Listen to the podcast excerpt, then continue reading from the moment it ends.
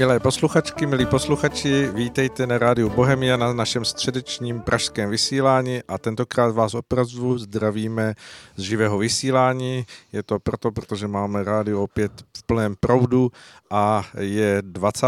listopadu, jsme tři dny po oslavě 30. výročí sametové revoluce a jde mi to tak zvláštně dohromady, protože začínáme pořadem na západní frontě klid s tou sametovou revolucí, je to zvláštní konotace. Sedí proti mě Marian Kechliba, kterého vítám. Dobrý večer. Pěkný večer, Mariane. Eh, jak vy jste oslavil 30. výročí já jsem ležel a jsem byl nachlazený. Pořádně ještě teď s tím trochu bojuju, takže bude víc písniček než obvykle, aby si mohli na hlasivky eh, odpočinout. Z hodou okolností, když mě bylo 11, když byl ten listopad, tak jsem pro změnu měl angínu. To je prostě takové období. No. Takže prostě jakékoliv výročí promarodíte. Ať to nevěděli. dopadlo, jak to dopadlo, jak mám dobrou výmluvu. No. Eh, bylo teď velkou módou, aby všichni vzpomínali, když si vy vzpomenete teda, když přeskočíme tu vaši angínu, jak jste vůbec svýma očima vnímal to dění? Vy jste byl v Ostravě v tu dobu? V Ostravě, ano tehdy, tehdy byla docela obava, že to zarodousí nějakým způsobem lidové milice. Teď jsem se dočetl tady v posledních, eh, v jednom z posledních vydání i dnes, že údajně Gorbačov teda zabránil takovému vývoji už svojí výhruškou, že, v, že, že by v takovém případě ty sovětské vojska, která jsou přítomná tady, takže by byla přítomná tady, že by teda zasáhla proti tomu střednímu výboru. Ale mluvilo se tam hodně o té mobilizaci milicí. Takže vzhledem k tomu, že kde kdo poslouchal Svobodnou Evropu a podobně, tak se vědělo, že, že a, by to mohlo dopadnout podobným způsobem jako v Číně, že, že zdaleka není každý ten stát jako ready k tomu, aby se vzdal. Ale pamatuju si, jak i, i tam přes noc se vyrostlo ohromné množství plagátů, často ručně psaných nebo jenom fixkou malovaných, ale mm to byly neskutečné závěje. Hmm, to mělo své kouzlo, protože mělo, no. samozřejmě to v tom bylo ta spontánnost cítit a bylo to moc hezké, ať, ať už je, ta revoluce byla jakákoliv. Dobře, Mariane, všichni vás znají jako skvělého hm, blogera, který vede svůj blog, kde se dotýkáte nejzajímavějších věcí a proto vás samozřejmě rádi vítáme v našem vysílání v rádiu Bohemia jako dodavatele těch opravdu zajímavých vhledů do toho, co se děje ve světě okolo nás. A tak pojďme i dnes se vrhnout na to, co se děje na té západní frontě a nejenom na ní. A jestli platí, jak jsme se dohodli, tak pojďme začít třeba u Velké Británie, která se blíží, opravdu už blíží k tomu 12.12., 12., kdy budou volby do sněmovny lordů. Tak pojďme se na to podívat. No, lordu. A pardon.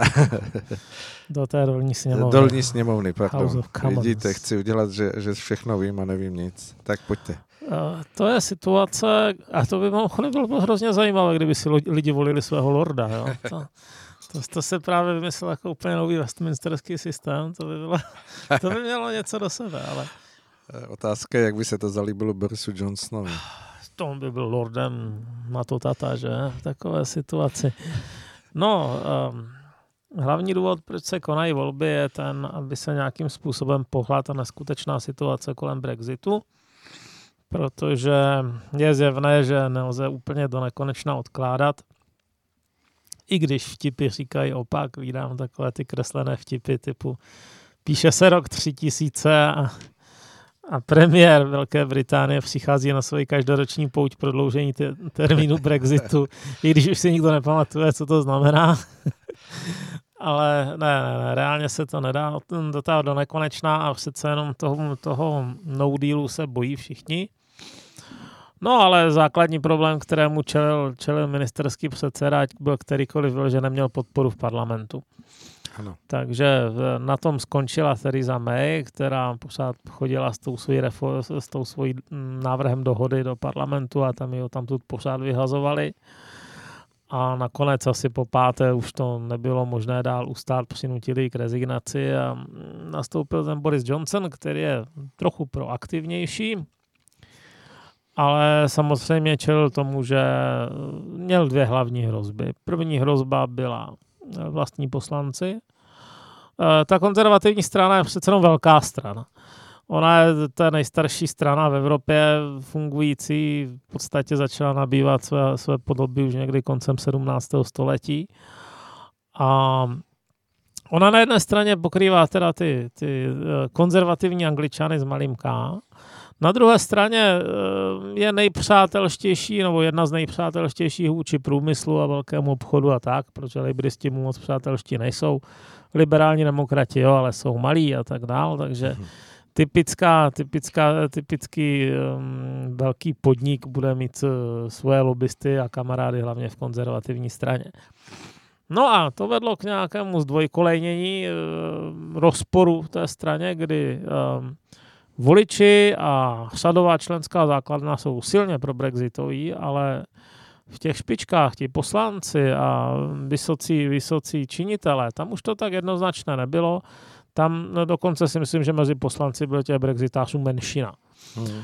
Protože oni se samozřejmě, jak jsou ti kamarádi jako poslanci s tím velkým průmyslem, tak se bojí, že, že rozpad zásobovacích linii a tak dále povede k stagnaci, k, k recesi, k zavírání, propouštění, nedostatečnému odbytu.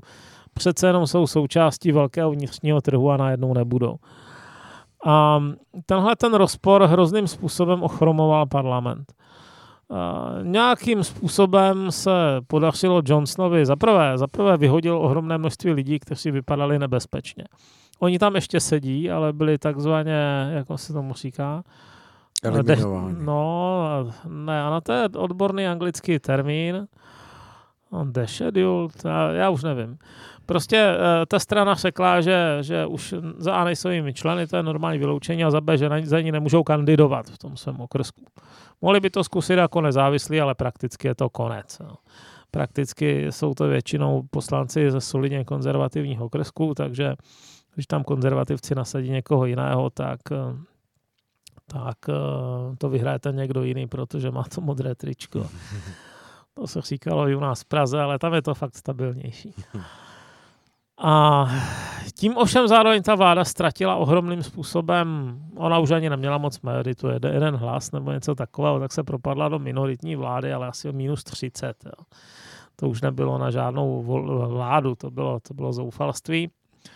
A Johnsonovi se tady podařilo přesvědčit eh, opoziční lejbristy, aby společně vyhlásili předčasné volby. Což by byly druhé předčasné volby v řadě, protože byly v květnu, no, v, v začátkem června 2017 a správně platí nějaká legislativa, která se říká Fixed Terms, Parliament Terms Act, tuším, prostě eh, zákon o pevných eh, intervalech volby do parlamentu, no, ale uh, prakticky uh, i když podle, této, i když podle této legislativy bylo potřeba dvě třetiny k rozpuštění parlamentu, oni to nějak obešli. No, ten britský systém není tak, jak náš. My máme nějakou psanou ústavu, jsou ústavní zákony, ty vyžadují nějakou výraznou většinu, pak jsou běžné zákony, které vyžadují nadpoloviční a Británii v zásadě nadpoloviční většina v parlamentu si prosadí cokoliv, když chce. Eh, no tak to padlo ten termín na 12. prosince.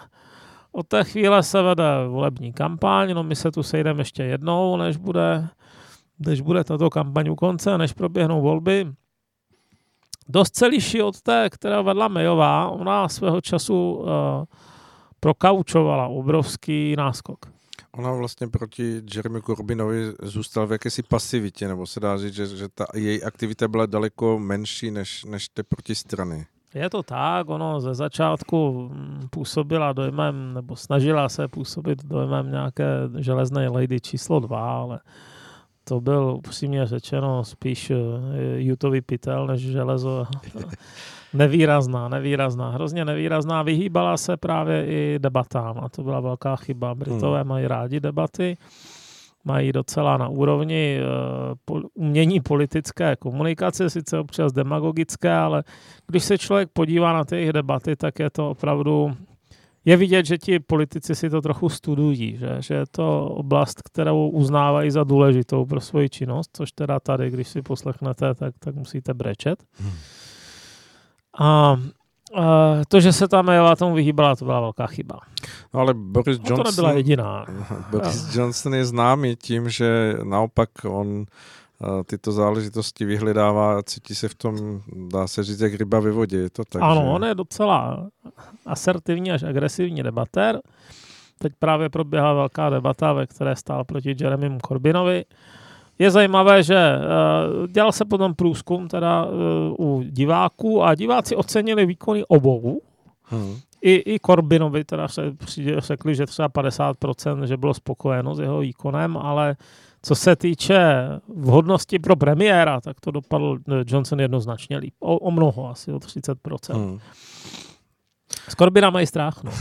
Ale prý to byla zajímavá debata a, a Johnson, Johnson prý byl uh, možná až zbytečně moc ostrý, ale, ale, ale vyhrál to. Jo? Vyhrál to z hlediska toho, že že diváci uh, spíš dávali přednost jemu jako premiérovi a druhá věc je, že se zatím nějak extra nepohly preference, které jsou stále pro něj velmi příznivé.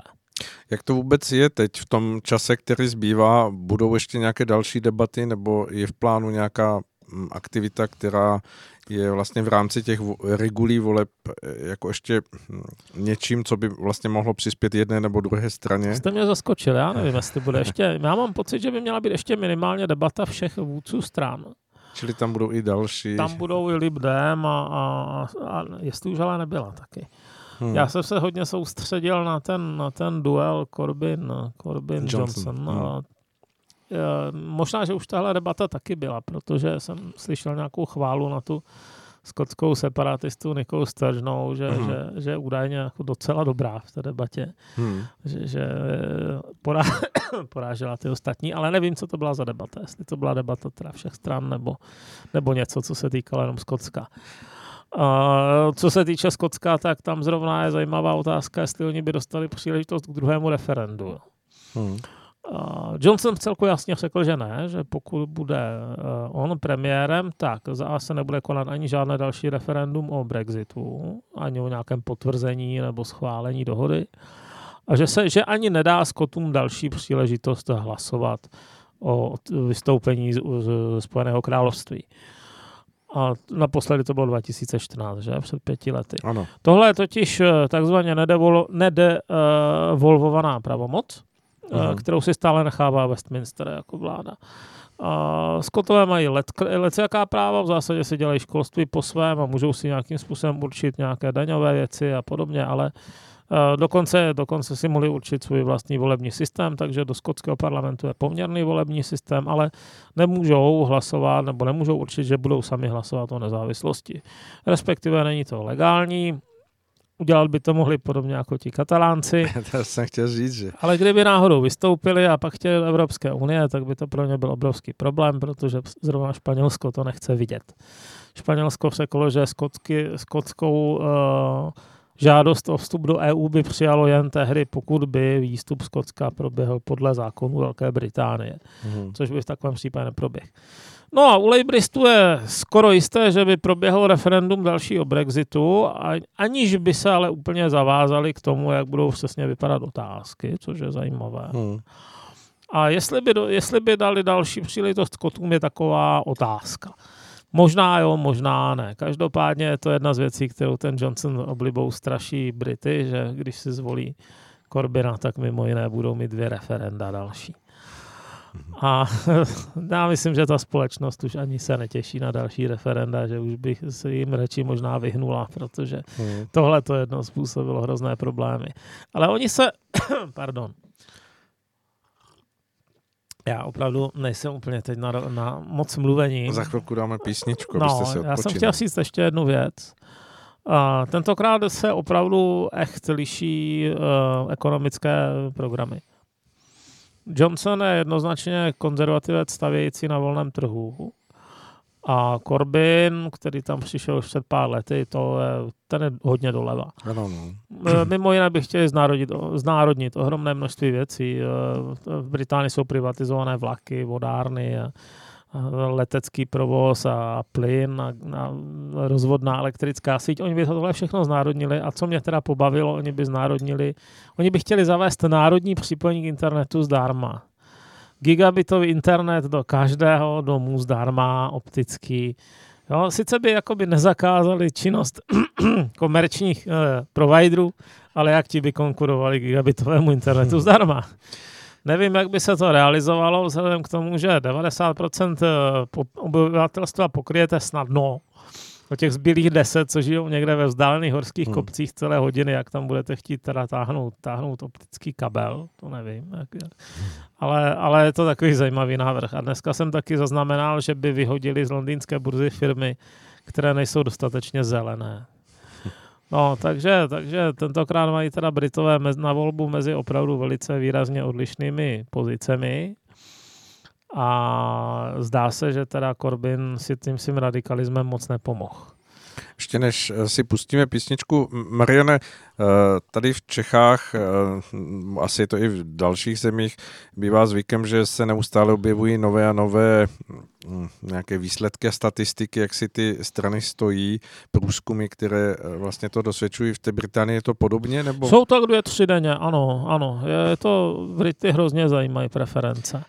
Momentálně jsou ti konzervativci docela výrazným náskokem vedou, tak i o 18%, říkají některé. Na... Jiná věc je, že on je to systém first past the post, čili vy máte nějaké okrsky, v těch okrescích eh, kandidují kandidáti za jednotlivé strany a kdo získá nejvíc, ten postupuje rovnou do parlamentu, žádné druhé kolo. Že bere všechno, jakoby. Ano, což znamená, že uh, samotné procento preferencí je jedna věc, ale jak to skutečně dopadne na počet křesel, to záleží na tom, jak to dopadne v těch jednotlivých okrescích. To zase hmm. toho procenta zase tak jednoznačné vidět není. Jo. Čili, čili mm, ono většinou se říká, že jsou nějaké safe seats, uh, které v zásadě ta strana vyhrává třeba 50 nebo 100 let. Přece jenom je to stabilní země. A, nebo, a potom jsou takzvané marginal seats, kde je to nejisté. A těch marginal seats není moc, těch je to třeba čtvrtina v tom parlamentu, možná pětina. A na těch se rozhodne, kdo to teda vyhraje a kdo to nevyhraje. Dobře, tak budeme se dívat na tu tahanici o tady ta místa a teď si dáme skladbu. Ať mi dál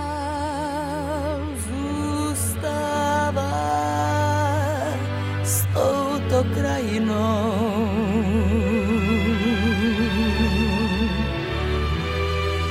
Zloba, závis, zášť, strach a svár, ty ať pominou,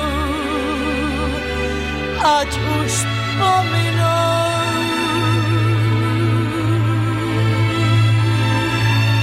Teď, když tvá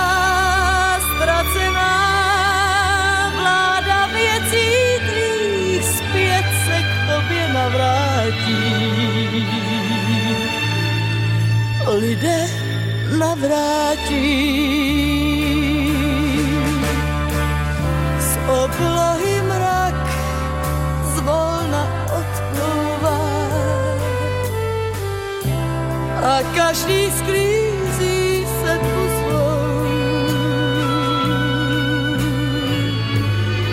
modlitba má, ta ať promlouvá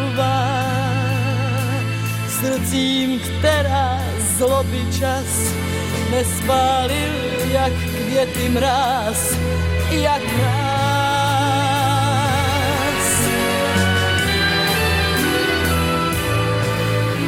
Ať mír dál zůstává touto krajinou. Zloba, závis, zášť, strach a svár,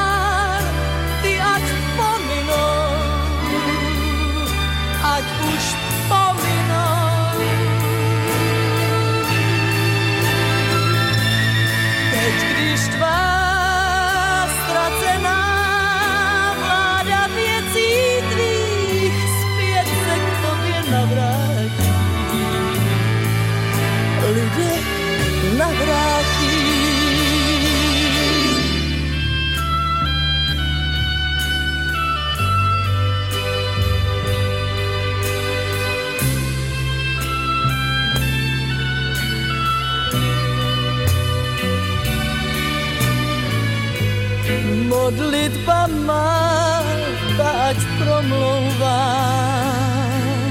srdcím, která zloby čas nespálil, jak květy mráz, jak mráz.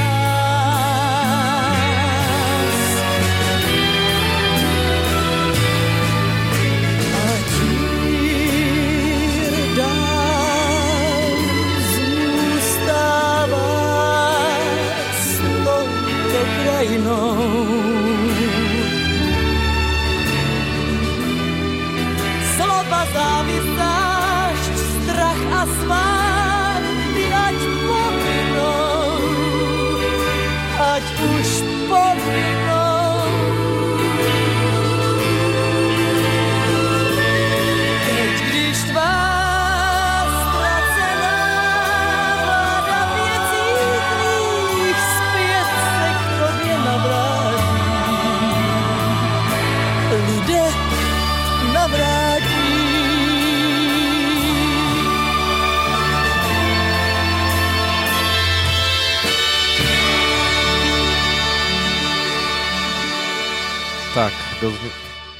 Dozněla nám skladba, která teď v posledních dnech asi zaznívala na mnoha médiích, tak doufám, že už nebyli posluchači přesyceni, věřím, že je to skladba, která se dá opravdu vyslechnout mnohokrát. Mariane, ještě jednou skočíme asi za kanál La Manche, protože jsme za, zapomněli na postavu, která je hodně důležitá v těch uh, britských, britských volbách a to je vlastně pan Faráč. Tak pojďme ještě i o jeho postoji a o tom, co tam jeho mm, vlastně strana sehrává teď za zvláštní roli. To je, to je postava, která v podstatě zapříčinila Brexit. Samozřejmě ono to mělo i další činitele, ale, ale to je člověk, který tlačil Brexit ohromnou energií léta a léta. A někdy v roce 2015 zjistil David Cameron, že ta strana UKIP, která, kterou Farage uh, provozoval, takže začíná jí vzrůstat její preference natolik, že už nemůže to téma Brexitu ignorovat.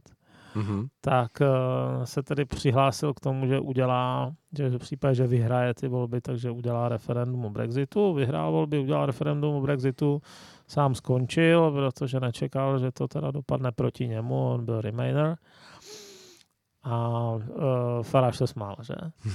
Ale ta strana je taková, to, to je takový zvláštní ďáblík na té politické scéně, protože ona nevyhrává nic její hlavní nebezpečí je v tom, že dokáže oslabit vítěze. Jo? Jakoby, představte si zuřivou čívavou zakousnutou do nohy, ale opravdu fest. Takže takhle, takhle nějak, když se podíváte na ten uh, dynamismus těch voleb, tak zjistíte, že dejme to mají konzervativci v nějakém uh, okrsku náskok 10%, No ale kdyby tam kandidovala taková strana jako UKIP nebo teď Brexit Party a sebrala jim 11, tak se bude smát někdo třetí. Ano. No, tímhle způsobem oni nemůžou nikdy moc vyhrát, protože v, aby, aby měla nějaká strana v tomto systému výraz, významné množství poslanců, tak buď musí být strašně regionálně koncentrovaná, jako Skoti, nebo musí mít teda opravdu přes těch 30% na místě 40%, aby, aby uh, získala absolutní většinu v nějakém, nebo aby získala to, to největší počet hlasů v nějakém toho okrsku a to ta Brexit Party neumí.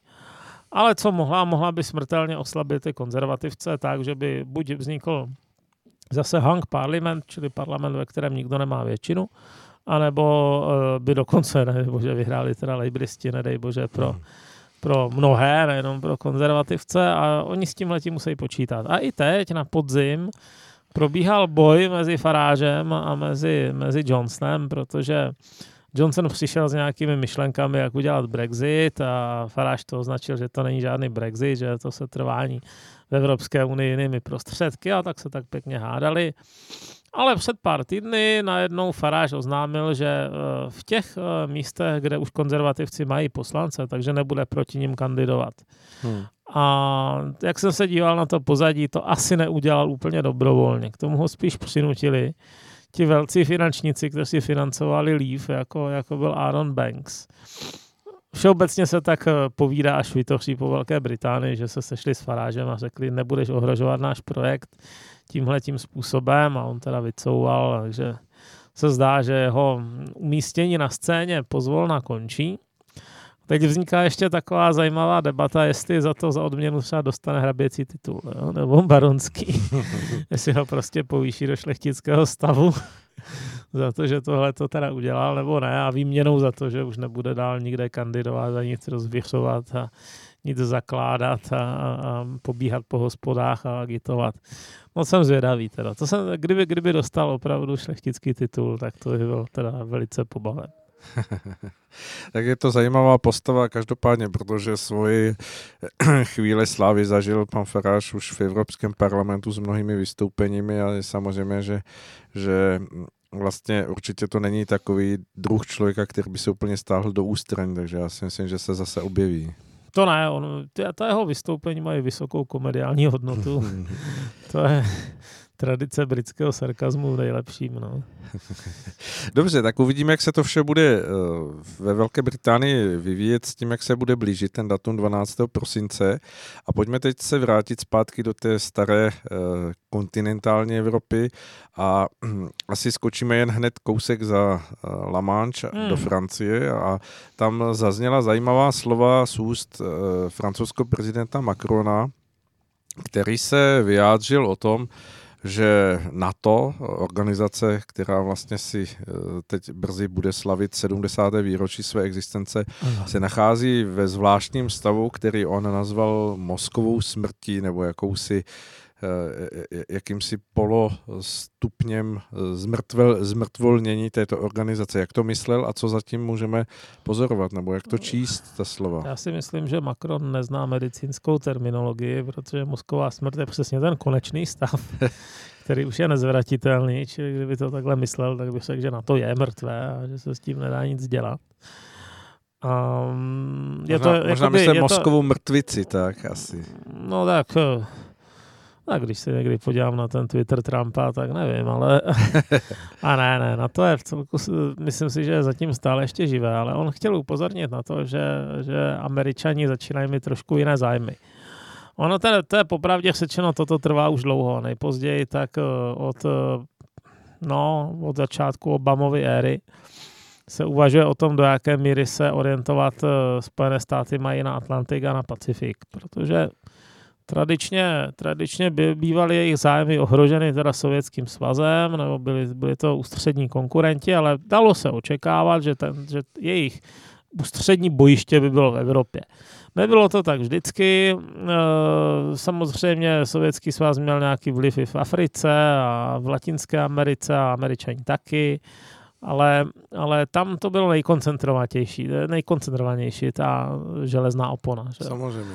No tak eh, moc Sovětského svazu pominula, dneska přece to Rusko není tak silné, eh, není to tak významný konkurent, za to, za to se enormně posiluje Čína, která má i to technologické know-how, peníze, eh, vyrazila na diplomatickou ofenzivu. Jo, je vidět, že už si, už si pomalu poroučejí u amerických firm, jestli dotyční smějí zaměstnávat lidi kritizující Čínu, nebo ne, to je docela začíná, začíná přihořívat, z toho bude velký konflikt. Hmm. Doufám, že teda jenom na úrovni studené války, nikoli v horké, protože pán Buví, co by na sebe dokázali vymyslet za zbraně, ale, ale minimálně teda konflikt o nadvládu, dejme tomu nad nějakými částmi Pacifiku a tak bude.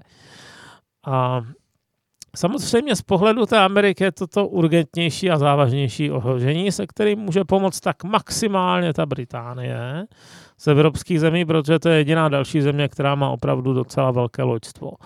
Teď postavili, že postavili dva obrovské, obrovské letadlové lodi, které jsou kategorie dříve, dříve vyhrazené jenom Americe.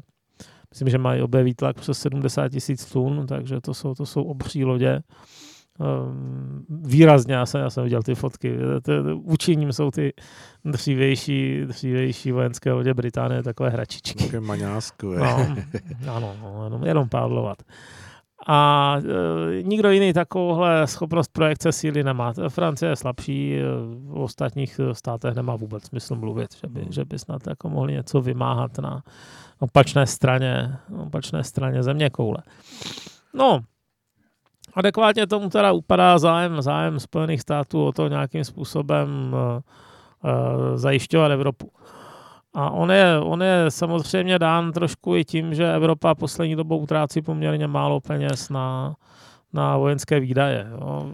Správně je nějaký závazek, je nějaký cíl, jakoby commitment, dávat 2% HDP, no tak překročili to jednoznačně Poláci, a pak ještě se musíme dívat na strukturu těch výdajů, e, protože třeba Řecko teda utrácí docela dost za armádu, ale když se v tom začnete šťárat, zjistíte, že hodně z toho jsou penze bývalých vojáků a tak, tak, tak. Mm-hmm. Jakoby to už nevypovídá zase tak moc o akce schopnosti té síly.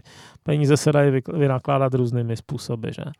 Tak tam ten signál přichází už delší dobu, no. co se týká té nevyrovnanosti, kolik eh, investují do toho projektu na to Spojené státy eh, ekonomicky a technologicky.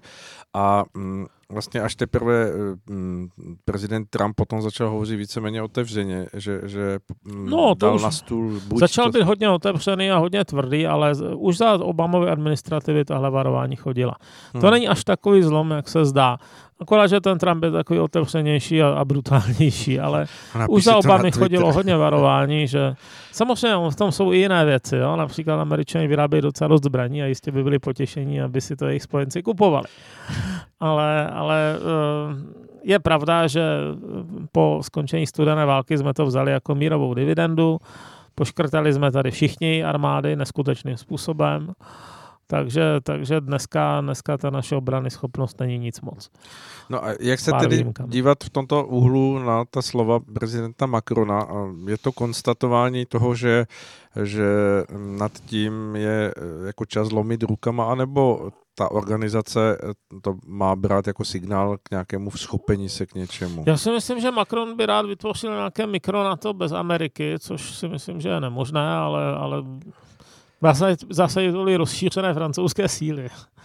Je docela dobré sledovat občas eh, obsah, obsah těch jeho projevů, protože uh, on deklaroval různé imperiální cíle pro EU, do jejich uh, sféry vlivu by měl spadat až Vladivostok a kde si, co si. To on takovéhle vize občas má.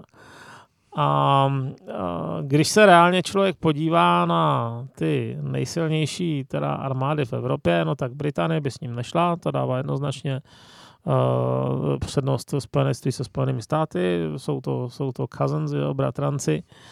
I když je samozřejmě, že to ne, není rovný vztah vzhledem k síle těch jednotlivých států, ale, ale stále je to, řekněme, staré přátelství, které bude asi trvat i vzhledem ke sdílenému jazyku. Um, No a na tom kontinentě, no tak, Francie je nejsilnější. Tam má jediná uh, z těch velkých zemí uh, skutečnou praxi v tom, jak se nasadit někde v Gabunu nebo v Mali. Takže, takže jí neschází i takové know-how, které se nedá úplně nacvičit, které musíte vyzkoušet na té poušti. My jsme tady nedávno hovořili o stavu německé armády, hmm. kde jsme vlastně zmiňovali tu jakousi tristnost toho nedostatku peněz, když z kulomety byly na, špatný, no. nahrazované smetáky a podobně. tak no. co by z toho zbylo vůbec za, za spolek? Nevyvodilo by tomu nakonec Turecko, takovému spolku? No, kdo ví. Já myslím, že Turecko nechce být na to.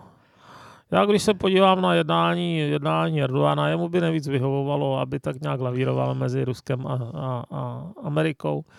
Eh, tady se šmajchluje s jedním, tady s druhým. Eh, dobře ví, že kdyby, eh, kdyby chtěl, dejme tomu podporu na to v té severní Syrii, takže ji nedostane. To, to si neumím představit stát, který by na to kývnul v hmm. takové situaci a tak si buduje takovou roli, jak to říci, primadony, která přebíhá. Ona, jeho hlavním uh, SM je v tomhle případě ta základna Inčerlik, která uh, byla vybudována pro operace na Blízkém východě obrovská. Tam, je, tam snad jeden čas byla čtvrtina všech jaderných zbraní na to, nebo něco hmm. takového. Hmm. To samozřejmě nemůžou ti američani jen tak opustit. Na druhou stranu uh, se čím dál víc asi obávají toho, že by v realitě nemohli použít. No a tu si zase koupí něco od Putina, tím si, tím si s ním udělá lepší vztahy, protože jejich vztahy jsou taky docela pěkná horská dráha, taky, taky je, je, to, je to zvláštní trojuhelník, jo, protože Putin podporuje Asada, Erdogan nenávidí Asada, nejradši by ho svrhnul, teď už se smířil s tím, že by že asi nesvrhne. Eh, chvilkami se tam dostali do konfliktu, že se střelili Turci eh, ruské letadlo, tak jim, tak jim vyhrožovala Moskva a tak dál. No tak si to zase nějak eh, vylepšil, vyžehlil nákupem zbraní, ale, ale je to teda značně nestabilní trvhelník tam na tom, na tom Blízkém východě. No. A myslím si, že nemůžeme počítat žádnou účastí Turecka v NATO. Možná je to i lepší, ano. Hmm. aby to moc nedominovali. Oni teda ne, nemají zase tak skvělou armádu, oni mají početnou armádu. To není vždycky to tež. Je tam hodně rekrutů, kteří tak si základně osahali zbraň, ale, ale jejich, řekněme, nasazení na nějakém vzdáleném bojišti by bylo obtížnější, mimo těch nejlepších profesionálních jednotek. Ale je pravda, že by mohli dominovat i jinými prostředky. No. Například máte ten prostředek, vypustím k vám uprchlíky. Že? ano, to jsou silné páky. No, to je pomalu horší než atomová zbraň poslední dobou, aspoň mám pocit. Ty reakce těch politiků tomu odpovídají. Když se na tom, Mariane, podíváme i tou optikou tady z České republiky, kdy častokrát slyšíme to Eh, takové to oficiální hm, zaujmutí postoje, že, že hm, vlastně jsme členy na to, že potřebujeme být členy na to, že na to je pro nás víceméně zárukou před jakousi eh, pomyslnou agresí z východu. Jak to v tom kontextu toho výroku pana prezidenta Macrona vyznívá i pro nás? Co, co z toho lze očekávat? Bude to nakonec jakýsi penzijní spolek bývalých generálů nebo... A my máme tady v té střední Evropě zkušenost, že francouzi byli spojenci na nic. To je ten hlavní problém. No, to... Nás vůbec nechali tak jako v tom Hitlerovi a, a když přišlo řada na Polsko, tak mu sice formálně vyhlásili válku, ale nedělali nic, tomu se říkalo Zitzkrieg, že? Sedací no. válka, no.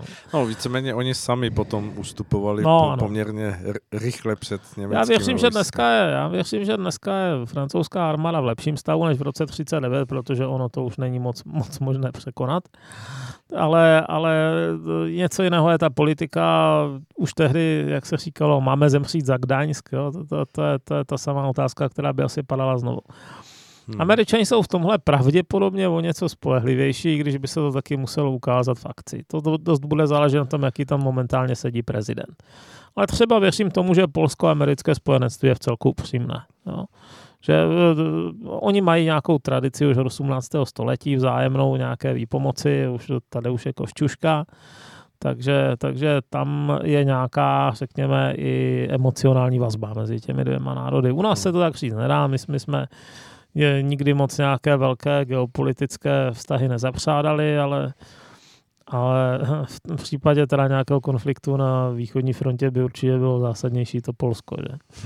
tak nevím, jestli to možná nepamatujete, ale já jsem pamětník velmi dobrý v tomto směru, protože na předmětu brané výchovy jsme se neustále učili o velkém nepříteli, který spočíval ve spojenectví těch eh, imperialistických států ve spolku NATO, takže uh, my to tu máme zapsané jako z obou straně, ten, ten vztah k tomu. To jo, ale to bylo takové to období, kdy už tomu nikdo moc nevěřil. No, samozřejmě. Na 70. a 80. leta to už byla taková ta degenerace, kdy těch poctivě věřících bylo málo, spíš to byli oportunisti. No a mm, myslíte, že tedy je tady jakási vůle těch evropských zemí k tomu mm, i s vědomím toho, že třeba, třeba ta mm, účast Ameriky bude postupně ochládat nebo upadat, uh, něco, něco zbudovat a je tu vůbec jako potenciál tedy kromě těch Myslím francouzů? si, že není. To se stačí podívat na to, jak obtížně se posiluje Frontex. To je vůči, vůči tomu udělat novou alianci je posílení jednotek Frontexu, který už nějak existuje, aspoň, jo, takže má nějakou organizační strukturu, zavedená pravidla a podobně. Jenom to povýšit na těch pár, pár desítek tisíc lidí navíc, aby dostal. I to je, zdá se, nemožný úkol.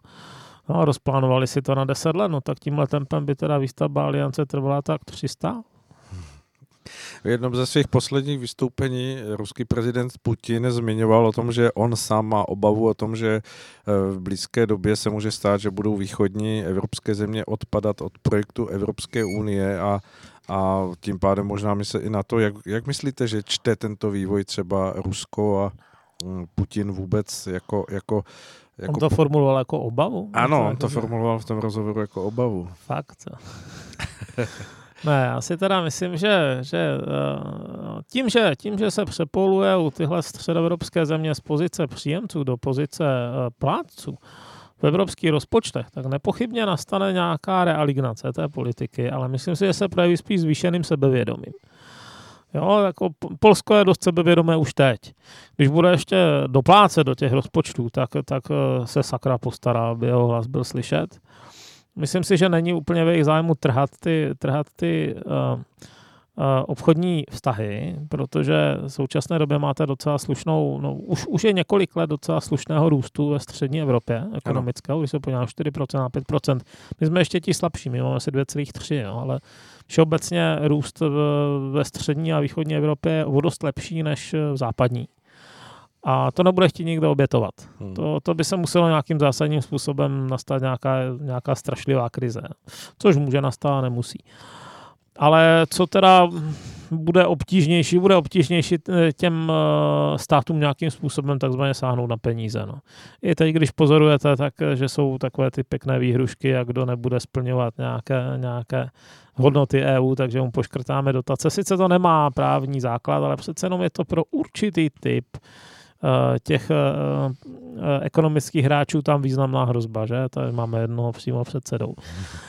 A samozřejmě tam polští zemědělci a tak jsou taky docela velcí příjemci. Sice, sice tam, myslím, není žádný agrofert jako velký, ale za to je tam x set tisíc malých. Ale pokud ta dynamika bude taková, že, že bude ta země platit víc, než kolik bude dostávat, tak, ta, tak samozřejmě tenhle ten efekt dost oslábne. Hmm.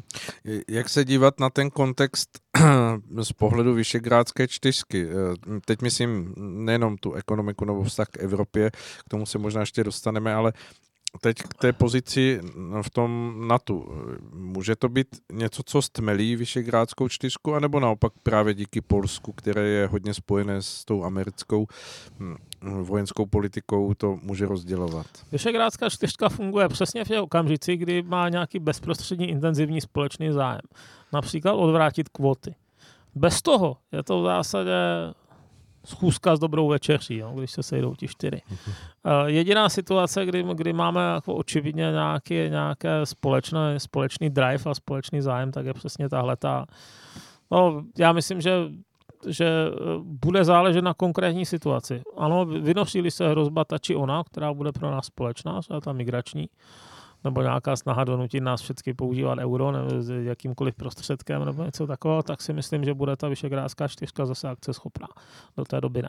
Tak té migrační to se dostaneme a teď si pustíme ještě krátkou skladbu.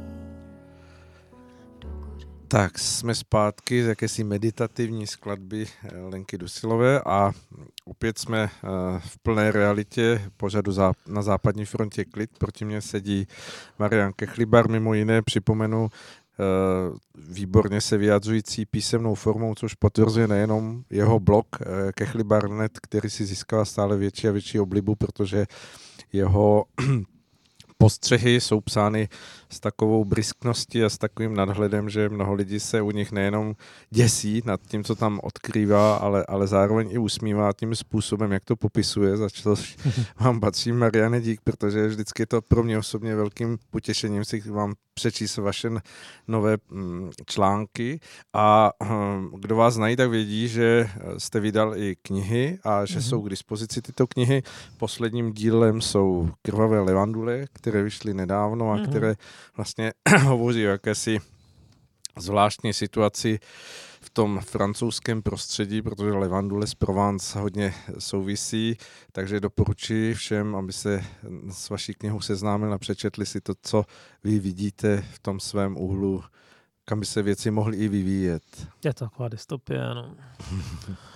Už a... mám rozepsané, zapomeňte příběhy tři, už jsou skoro hotové. Scházím tak 15%. No, a stihnou se do Vánoc? No. Ne, to už bude jarní dárek. Takový duben nějaký. Dobře, tak se budeme všichni moc těšit a samozřejmě ta vaše, ten váš postřeh a schopnost glosování vítáme tady v živé formě u mikrofonu a určitě ji teď také využijeme naplno právě v povídání, které před námi a které se tak trochu zase dostává do té pozice toho, co eh, jsme tady probírali už mnohokrát, kdy vlastně se eh, ten problém hm, uprchlické politiky nebo vůbec toho, jak se s tím vypořádává eh, Evropa, eh, dostává na stůl v podobě jakéhosi plánu mm, eh, vlastně ministra, ministerstva vnitra Německé hmm. spolkové republiky, tak pojďme se na to podívat, je to zajímavé se o tom pobavit. Je to tak, no. Ukázalo se, že, že na ministerstvu vnitra nelenili, že si připravili plán, který by měl nahradit nového asilového systému v Evropě, který by měl nahradit eh, stávající dublinské dohody. A je zajímavé, že o tom teda, pokud vím, nikdo nevěděl, nebo nevím o tom, že by byly nějaké jiné státy pozvány ke konzultacím, prostě to vylezlo z německého federálního ministerstva vnitra. A, a podle těch jejich představ by to mělo být zase, mělo by to být teda směsice cukru a byčů. Ale tak ty byče, ty, ty si myslím, že bychom i akceptovali. A ty spočívají hlavně v tom, že by měla být konečně nějaká kontrola, kdo překračuje ty hranice v tom smyslu, že eh, všichni by byli nějakým způsobem předběžně vyhodnoceni a v případě, že by hrozilo riziko, že se tomu nechtějí podrobit, takže by byli i omezeni na svobodě. Mimochodem v současné době si myslím, že můžete za běžných situací zadržet toho migranta nejdýl 6 měsíců hmm. jo, což je docela málo. To je, to je, pak, pak vám pobíhá teda nevíte kde a podobně, no tak nevím, jestli by se to přímo vztahovalo, jako že by byla delší ta doba, ale podle jedné věci soudím, že jo, protože je tam fikce, nebo je tam tvrzení, že kdo by neprošel tím předběžným asilovým mechanismem, takže by se vůbec nepovažoval za vstoupivšího na území EU. Jo. Hmm ty hraniční eh, prostory mají zvláštní právní režimy a dost často tam neplatí ty běžné zákony o nějakých eh, občanských právech či, či lidských právech a podobně. Jo. Je to například vás tam můžou prohledat bez důvodu. No, eh, pak tedy je nějaká snaha, snaha o účinnější vracení těch lidí, ale to, co je třetí a to, co se nebude líbit nám ani spoustě jiných, je právě uh, třetí bod by měl být přerozdělování těch lidí po Evropě. A to tak uh, důsledné, že by neměli mít nárok ani požádat o azyl, respektive můžou podat uh, ani požádat o azyl, ani o nějaké sociální dávky v žírem státě. Aby tímhle způsobem se zabránilo tomu, že někoho přesunou do Bulharska a on je za týden ve Švédsku. Že? Hmm. No tak to je ten bod, který mě teda zneklidňuje, protože se zdá, že Němci opravdu se nehodlají vzdát své, své zafixované představy o tom, že je potřeba rozdělovat lidi po Evropě. Uh, není úplně jasné, jak by, to, jak by to fungovalo do detailu, jestli by ty země si mohly vybírat, nemohly vybírat. Uh, jestli by začalo nějakým způsobem fungovat ty deportace těch odmítnutých, protože jakoby proč by měly fungovat na novo, když nefungují teď hmm. příliš dobře. Ano. No určitě to vzbudí velký odpor, ale, ale nejsem teda, nejsem z tohoto moc nadšen, protože už to chvíli vypadalo, že ty kvóty někdo pohřbil a uh, vytrvalý odpor a zdá, zdá se, že máme zase co řešit. Uh-huh. Na druhou stranu, já si třeba myslím, že některé ty kusy toho plánu, jako ta detence na těch hranicích, zase neprolezou přes ty německé zelené a spol, kteří jsou takový výtači, že, že neustále vymýšlejí, jaká další práva těm lidem zajistit a a že to by asi bylo nepřijatelné z té druhé strany, takže je možné, že ten, že ten plán je mrtev už teď, ale, hmm. ale každopádně oni teda si slibují, že ho prosadí během roku, tak uvidíme. Rozhodně žádoucí působit trošku na naše volené zástupce, aby proti tomu bojovali. K tomu se určitě dostaneme, protože vy to v tom svém hm, článku zmiňujete a mě u toho zaujaly dvě věci. Za prvé to, že by mělo opravdu vzniknout nějaké tak to jako nepropustné a hm, poměrně jako striktní eh, nárazové pásmo. To asi víme, že je nereálné, Tak, že? To, to je otázka právě, jestli vůbec něco takového možné a jak by s tím souhlasili ty země, u kterých by to mělo vznikat.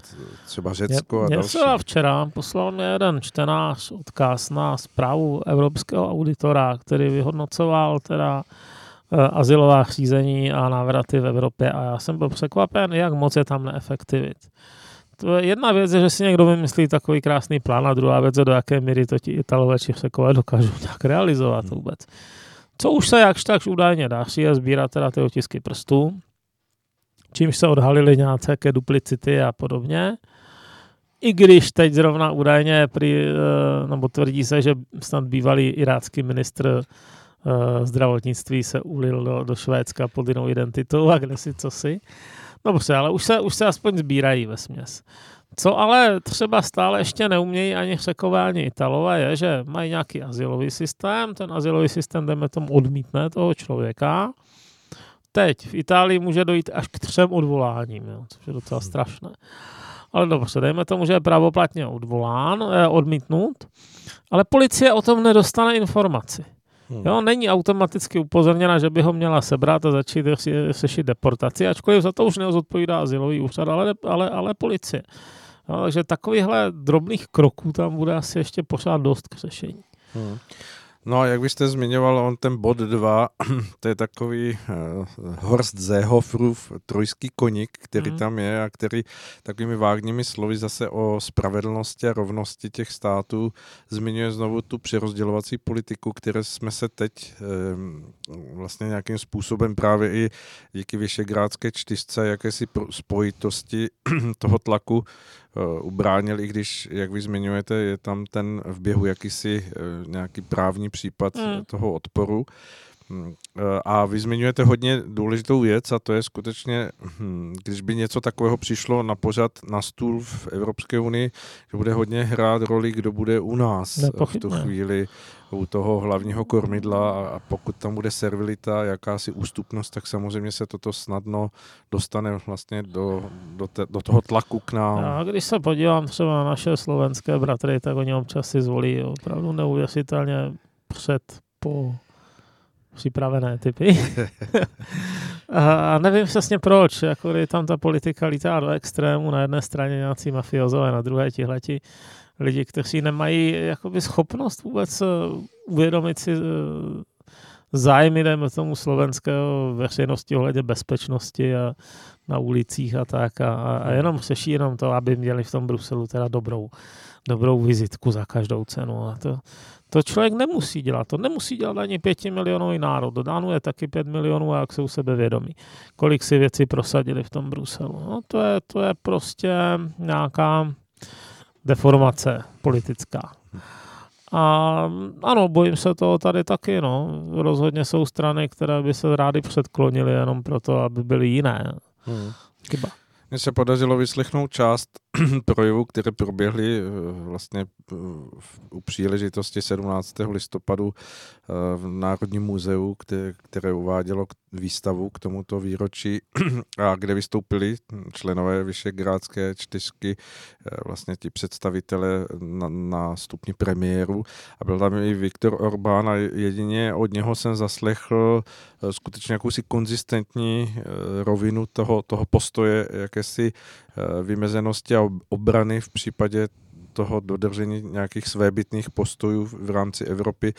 Ehm, dá se říct, že, že skutečně Viktor Orbán teď eh, bojuje do určité míry i za nás, že si to neuvědomujeme. Tak, on je to, on je to taky zvláštní člověk, dost se paktuje s Tureckem, nemilím-li se na diplomatické úrovni, ale eh, řekl, já bych mu řekl tohle. On dost přemýšlí nad budoucností. U něj je to zevné. Uh, on nevládne od uh, rok k roku a od voleb k volbám a má nějaký druh představy, jak by to Maďarsko mělo žít, dejme tomu za 10-15 hmm. let. Ano, ano. V jakém rámci. A to nám tady schází. Jo. Tady se, tady se vymýšlejí čím dál větší blbosti hrazené státním rozpočtem jenom proto, aby se pár procent voličů uspokojilo a nikdo ne, nevidí ani na tři roky dopředu, na tož na 10, 20. To je, to je hrozná chyba, no za to zaplatíme. Hmm. To zní až fatalisticky no, na, na skoro závěr našeho je to fatalisticky, nemyslím si, že nás to zničí. Ale je pravda, že krátkozrakost se vy, většinou si nabijete hubu.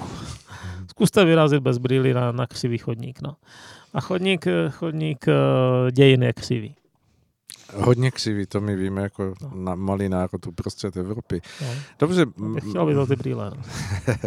Dobré brýle. Dobré brýle, ano. Dobře. Mariany, moc děkuji, že přesto, že jste handicapován svým nachlazením nebo vůbec jako celkovým stavem, je to na vás vidět. Moc děkujeme, že jste si udělal čas, že jste přišel do rádia. Ještě, že mě neviděj. Rádo se stalo. A budeme se těšit na příště za 14 dní, kdy nás opět bude čekat eh, Velká Británie a mnohé další, ke kterému jsme se nedostali během dnešního dne. Tak tak, nashledanou. Naslyšenou zatím.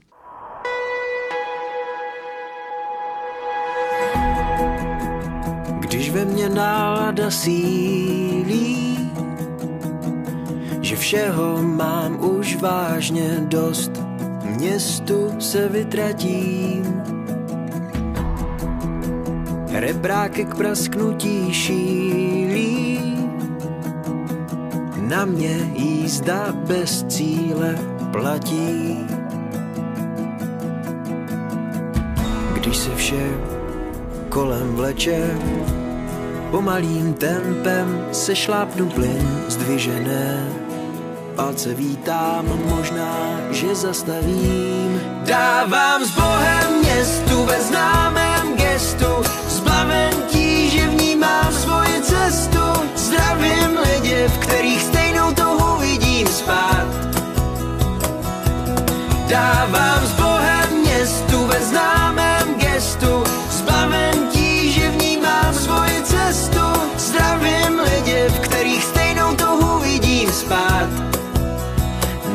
Nezůstat jen stát. Horizont záhy se vzdává. Hudba prostor nabíjí, k tempu mě pobízí. Můj panelák naposled mává betonový oceán mizí. Když se vše kolem vleče, pomalým tempem se šlápnu plyn zdvižené. Palce vítám, možná, že zastavím. Dávám s Bohem městu ve známém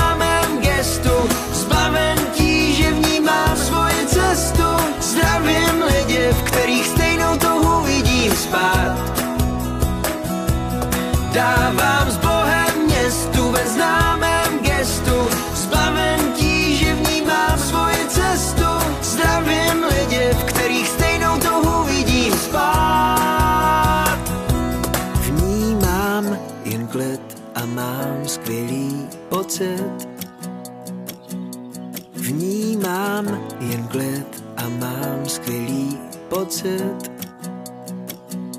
Vnímám jen klid a mám skvělý pocit.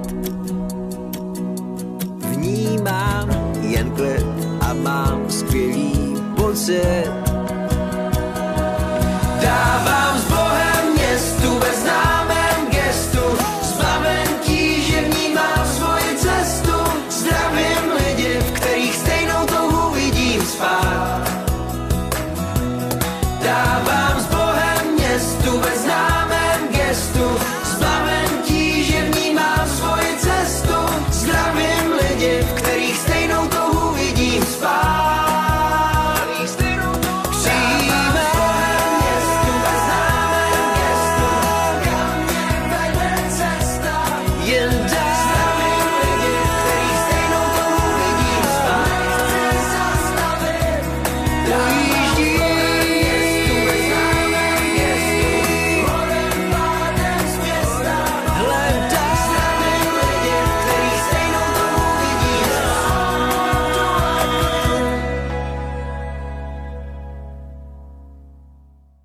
Nám skladby, které nám oddělili původní vysílání, kde jsme měli jako hosta Mariana Kechlibera v eh, pořadu na západní frontě Klid. A my dnes můžeme přivítat v rádiu Bohemia v živém vysílání vzácného hosta, kterého já osobně znám z prvního ročníku České konference, kde jsme se potkali a dá se říct, eh, jak to tak bývá, některá setkání jsou otevírající přátelství na celý život a já to tedy tak vnímám určitě v případě našeho hosta, který teď sedí proti mně a tím je eh, mm, pan do- doktor psychologie Juraj Lajda a eh, já ho vítám tady u mikrofonu. Krásný Jo. večer. Dobrý večer, děkuji vám za pozvání. Vy jste eh, vlastně člověk, který už prošel mnohými životními zkušenostmi, tak jak jsme měli možnost společně hovořit. Eh, Určitě budu rád, když se ohledneme už v souvislosti toho, že je dnes 20. listopadu, tři dny eh, předtím se slavila tady všude okolo nás vlastně revoluce eh, 17. listopadu, která proběhla před 30 lety. A va- vaše životní zkušenosti i to, kde se angažujete, eh, k čemu určitě během našeho povídání ještě přijdeme, eh, vás staví do role vidět věci ještě možná trochu jinak, než tak, jak to bylo mnohými těmi představiteli na pódiích a různých řečnických eh, postech teď v- před těmi třemi dny je zmiňováno, že vidíte mm, ten určitý přesah, který eh, samozřejmě je asi velmi důležitý a který by měl být součástí té dnešní společnosti, stejně tak, jako eh, by to mělo být součástí asi každého z nás. Když se vrátím k tomu 17. listopadu, eh, vzpomínáte si vy, kdy jste byl před těmi 30 lety, co jste prožíval, jak jste to vnímal? Můžeme se u toho zastavit na začátek našeho povídání. Ano, můžeme, velice dobře si na to vzpomínám, ale na úvod bych vás chtěl trošku poupravit. Nejsem doktorem psychologie, ale můj doktorát je z lingvistiky a filozofie. E, Pokud jde o ten, o ten 17. listopad, v té době jsme s manželkou, s dětma žili v Brně. Já jsem učil na VUT, tedy Vysoké učení technické, a 17. listopadu ty události proběhly hlavně v Praze. To byl pátek, to se velice dobře pamatují a poslouchali jsme hlas Ameriky nebo i svobodnou Evropu, ale více ten hlas Ameriky.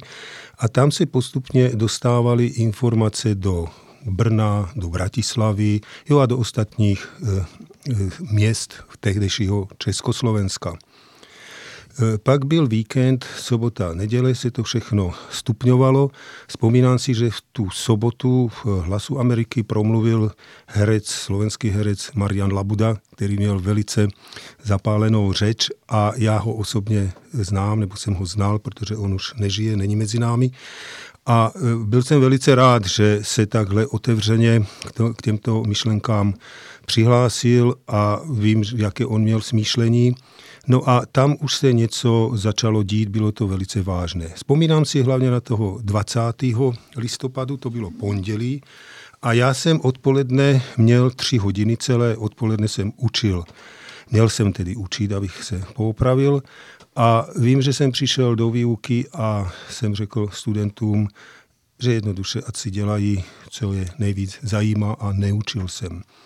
A celý ten týden jsem v podstatě eh, se účastnil všech těch demonstrací, nebo jsem sledoval velice intenzivně tu situaci a eh, vím, že bylo mnoho těch zhromáždění, eh, byl jsem skoro všude, ráno jsem vyrazil z domu a vracel jsem se večer. Mm-hmm. Tak to je nádherné, protože je hodně zajímavé, aspoň pro mě, dozvědět se Eh, vlastně o tom prožívání v Brně, protože já eh, jako pamětník pražských událostí si vzpomínám, že v Praze skutečně to kypilo na každém rohu a metro bylo oblepené všemi možnými letáky hned v těch prvních dnech a skutečně ta spontánnost a nadšení bylo veliké. A jak jste to vy vnímal, když probíhalo skutečně to, to stále více a více zřetelnější uh, padání té, té, té, té dogmatické vlády vlastně toho, toho těžkého materialistického systému komunismu, který si uzurpoval to právo vlastně více jak 40 let tady nad tímto národem. Jak se to vnímal eh, vy zase osobně, to, to že skutečně odcházela ta, ta éra toho, toho dogmatismu, který, jak já vím, a můžeme to zmínit, vy jste prožíval uh, v určitých obdobích eh, velmi, velmi jako těžké období. Uh podle mě, jak jsem to prožíval, jak si na to vzpomínám, tak jsem si uvědomil, že jde do tuhého.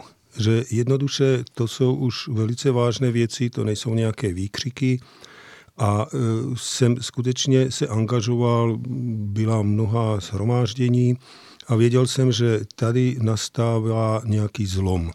Nikdo nevěděl jak a kdy a podobně, ale už předtím jsem věděl, že ten komunismus musí padnout. To už je aj historicky, bych řekl, nějak odůvodněno, že ty eh, režimy nebo civilizace se střídají a každá ta formace společenská má nějaké časové období. Takže najednou ten čas přišel a cítil jsem, že bych se měl angažovat. Vzpomínám si ještě možná k tomu osobnímu eh, jakoby angažování. Eh, přesně za týden po 17. listopadu, to bylo v pátek, zase 24. listopadu bylo veliké zhromáždění studentů na elektrofakultě. Mluvili tam studenti, stávkový výbor, výbor založili a měli veliké slovo v té době, ale něco mě tam chybělo.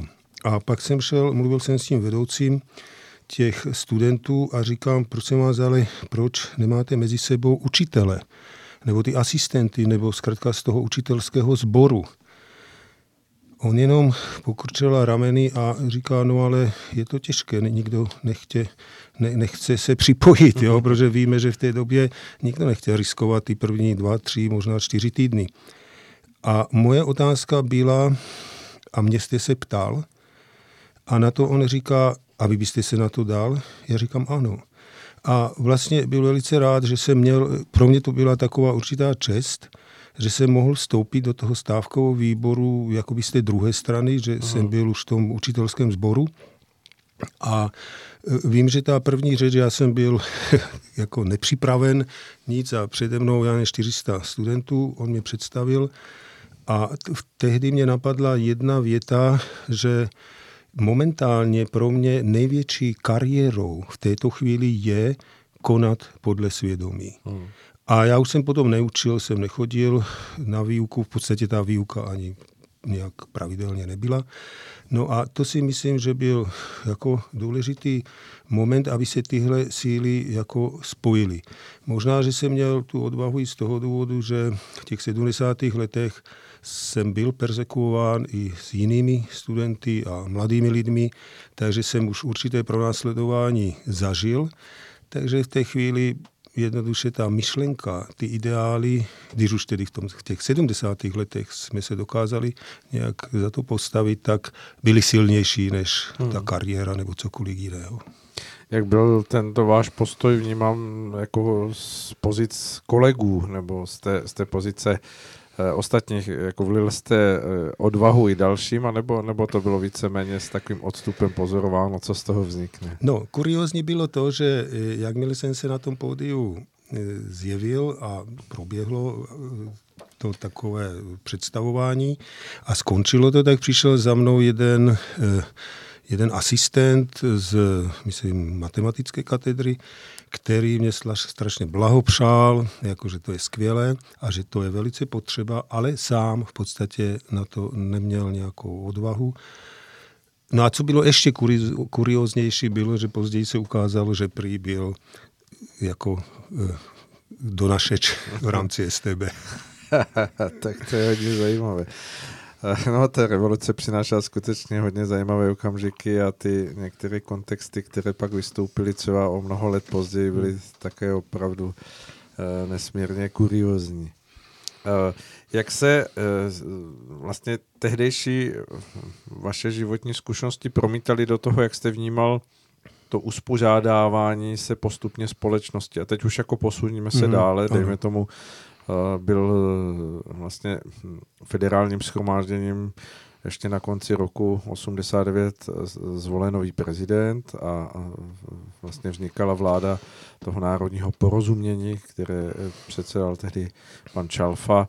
Jak jste vnímal už to nabírání tohoto kurzu? Vnímal jste to jako, že, že skutečně je to příslip toho, že se ty věci hm, budou držet v těch původních, prvotních Eh, revolučních hm, jakýchsi ideích, nebo, nebo z toho už z vaší zkušenosti bylo vnímáno, že to, že to má nějaký kurz, který se dříve či později odchýlí? No rozhodně jsem to nevnímal, že to bude kurz, který se od těch hodnot, na kterých eh, to bylo postaveno, nebo po kterých lidi toužili, že se odkloní. To myslím, že v těch dobách ta autenticita je taková, že asi nejen já, nejen já, ale možná i mnoho lidí nepředpokládalo, hmm. jak se to bude ubírat. Já, co jsem si uvědomoval, je, že e, bylo potřeba e, vnést do společnosti morálně etické duchovní hodnoty. My jsme v té době začali být velice aktivní a e, byly mnohé konference, kde jsme na to upozorňovali. Přijelo mnoho zahraničních přednášejících lidí třeba z Ameriky nebo z jiných zemí, kde už tu demokracii měli. A my jsme, protože jsem se stal i nakladatelem v té době, jsem cítil velice jako naléhavě, že dát prostor pro literaturu, která se mm. nemohla publikovat no. v té době, takže to slovo je velice silné. A tak jsme udělali potom takový sborník těchto přednášek jednoho amerického profesora a právě, že jeho postoj byl velice, bych řekl, dneska moudrý. Nebylo to něco takové, že nás poučuje nebo že je nějakým mentorem, ale naopak on jako poukazoval na úskalí v té době, které mohou nastat, pokud eh, převládne ten materialistický, konzumerský, kapitalistický způsob života. A tam jsem si začal uvědomovat, protože nikdo nezažil tu demokracii, tam jsem si začal uvědomovat, že jak je důležité, na jakých základech ta demokracie stojí. Hmm. No, na jakých principech vlastně může fungovat v těch svých nějakých principech, na, na kterých potom může přinášet nějaké pozitivní jako vývojové etapy. To je hodně důležité, určitě se toho dotkneme a hm, mně stále jako vystupuje otázka toho, hm, jestli vy dokážete za sebe eh, posoudit to, eh, nakolik vlastně ten, ten kurz nastavený, dejme tomu, osobnosti Václava Havla a vlastně těch dalších protagonistů, kteří stáli v čele eh, vlastně toho, těch listopadových dní, pro vás byl eh, také, jako pro mnoho ostatních, aspoň lidí, o kterých já vím, v tu dobu právě jakýmsi garantem toho, že, že věci se budou odvíjet eh, více hm, tou spirituální cestou nebo jakousi více morálně hodnotovou cestou. Jak jste, jste to také tak, že, že skutečně třeba osoba Václava Havla je, je jakýmsi kurzorem, který bude tu um, nějakou eh, výhledovost toho dalšího eh, vývoje uh, ovlivňovat? Ano, v té době myslím, že málo kdo by to vnímal jinak, ale já jsem to tak vnímal, že je garantem určitého takového duchovního, morálního aspektu celého toho společenského pohybu, hmm. který v té době nastal. Samozřejmě, že byla určitá euforie, a v té euforii mm, člověk nemyslí na případná jiná, na případné jiné okolnosti, které by mohly hmm. působit negativně. Hmm. Já si vybavuji eh, vystoupení Václava Havla v americkém kongresu hmm. s tím jeho projevem, který podle mě eh, skutečně ve všech ohledech měl jako ohromný přesah a to, že byl několikrát přes, přerušen spontánním potleskem, si myslím, že jenom k tomu tak patřilo. A e, v tom kontextu je zajímavé to, že vlastně e, v tom jeho projevu bylo zmiňováno, že bychom už neměli nikdy vstupovat do žádných e, vlastně paktů a různých spojenectví. A víceméně uběhlo pár let a ten celý vývoj se vlastně znovu stahnul do toho, jak vy jste i vyzmiňoval, jakéhosi magnetu, který vlastně ten, ten materialistický svět přicházející v té mm, jako staré dámě té Evropy z těch států, ke kterým jsme zhlíželi neustále, jako že nás mají co učit, tak přinesl to, v čem se potácíme dodnes, nebo co vůbec teď prožíváme jakousi deziluzi. Ten projev si, to bylo v únoru, myslím si, vzpomínám na ten projev, eh, z toho důvodu, že v té době, přesně v těch dnech, my jsme tady měli mezinárodní, velikou mezinárodní konferenci, prvou takového svého druhu po pádu komunismu a v tehdy, tehdy 170 významných profesorů, akademiků, já nevím, různých e, filozofů e, přijelo do Prahy a měli jsme vlastně konferenci na toto téma.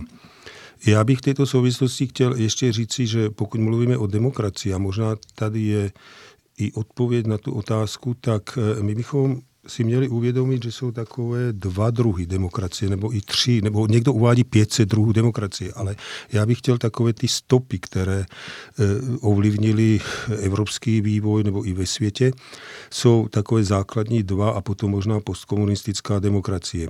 První demokracie je americká demokracie, která vznikla e, na základě toho, že byla ovlivněna náboženským protestantismem, na rozdíl od francouzské demokracie. A to si myslím, že je velice zásadní věc, že na kterou demokracii my chceme dneska budovat. Dneska říkáme, že ta demokracie se rozpadá, že není akční nebo je fungující, efektivní, ale musíme si dát odpověď na tuto otázku, jaká je naše, nebo na jakých základech stojí naše demokracie. V Americe podnítili demokratický systém víceméně teističtí myslitele, jo, Thomas Paine a já nevím další, co tam byli, tak e, většinou to byli lidi, kteří měli úctu k těmto duchovním hodnotám. Dokonce v americké ústavě, myslím, že asi jedna třetina zmiňuje Boha, stvořitele, jednoduše jako normální chápání, že teda to takto je a oni ho zmiňují jako určitý standard, jako určitý hodnotový něco, co je hodnotově stálého. Jako jakýsi pilíř. Pilíř, ano, to je to slovo. Ano, hodnoty, ano, ano tu konstantu. V lidském životě. Ano. A dokonce e, se říká, že svoboda, to je velice zajímavé, je nezadatelné právo každého člověka, já to parafrazuji, ale ten význam je asi takovýto, e, je tedy nezadatelné právo každého člověka dané Bohem. A to si myslím, že je úplně jiné, jako když řekneme, aha, svobodu nám dal pan Václav Kla- Havel, nebo já nevím, nějaký panovník, nebo něco, to je něco úplně jiného. Ano, ano. Takže to si myslím, to je jedna věc. A druhé je ten francouzský typ demokracie, který taky existuje, který byl podnicem ateistickými a materialistickými filozofií. Hmm. Takže já myslím, že tady je trošku ten rozdíl a dostáváme se do konfliktu. Samozřejmě bratstvo, rovnost, svoboda, to je v pořádku. Je to v takové lidské, humanitní rovině, ale to si myslím, že je takový odkaz i pro dnešní dobu. A e, to byly i ty přednášky, nebo to, co jsme v těch 90. letech dělali, naše aktivity, bylo na tento fakt poukázat. Aby ta naše nová demokracie nebo e, ty naše snahy se opíraly na tento morální aspekt, protože jinak se potom ty hodnoty ztrácejí. Domníváte se tedy, že se spíš kurz nabral té francouzské, takové té občanské e, demokracii, která spíš středem vidí člověka jako bytost, která si může v rámci nějakých nastavených pravidel dělat, ale ve skutečnosti co chce.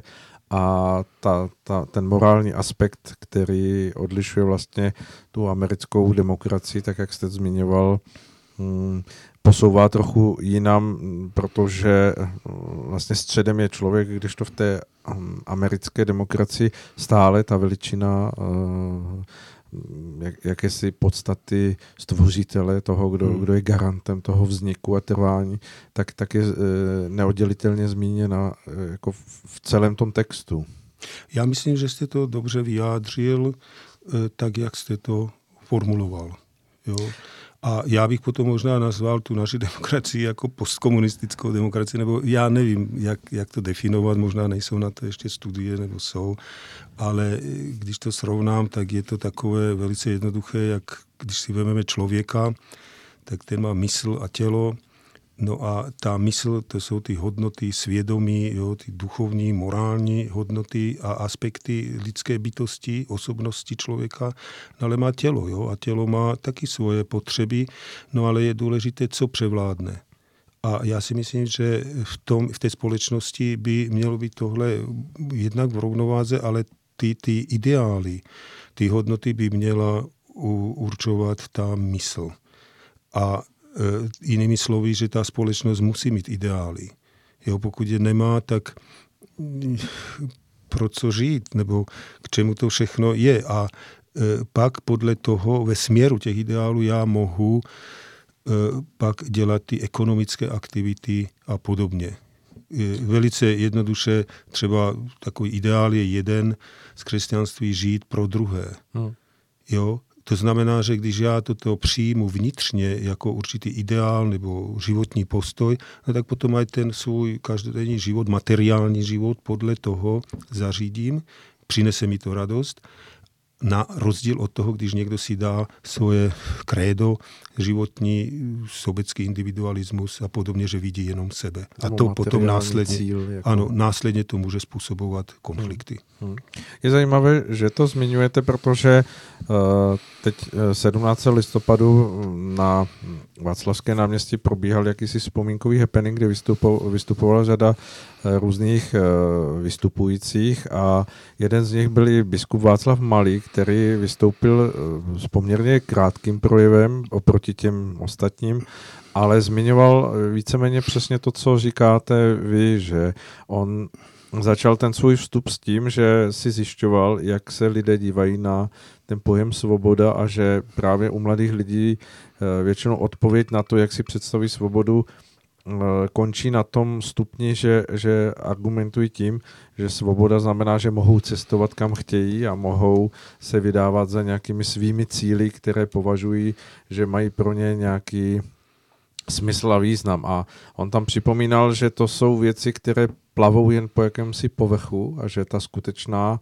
svoboda člověka je neoddělitelná od té duchovní roviny, eh, kdy pokud člověk skutečně v tom svém vnitřním nastavení neusiluje o, ně, o něco vyššího a nevnímá život jako příležitost uh, vlastně z, zmoudření a zušlechťování sebe sama právě v tom uh, chápání toho křesťanského Eh, respektu vůči druhým a pomáhání druhým, že, že tím ztrácí vlastně tu nejdůležitější část té, té, té svobody, o které vlastně se v demokracii hodně hovoří.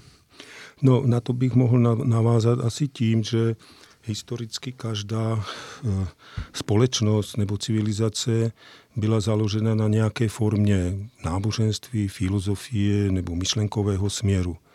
A když se podíváme na Eh, demokracii, tak ta je založena na křesťanských hodnotách.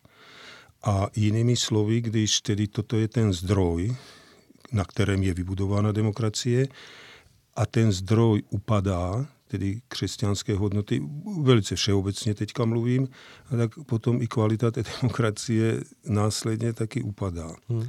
A to si myslím, že je dneska takový problém, že ten duch toho křesťanství těch křesťanských hodnot, nemám na mysli institucionální křesťanství v této chvíli, ale eh, hodnotové, hodnotové křesťanství, ty hodnoty, jako žít pro druhého, obětovat se, pokora, láska a podobně, tak eh, potom ta společnost tím trpí. Hmm. To znamená, že v dnešní době by bylo dobré si myslím oživit tyhle hodnoty a ještě historicky myslím, že mnoho těch lidí nesprávně pochopilo to Ježíšovo učení, které je skutečně sloužit druhým, žít pro druhé, protože jsme byli svědky takového divokého sobeckého kapitalismu.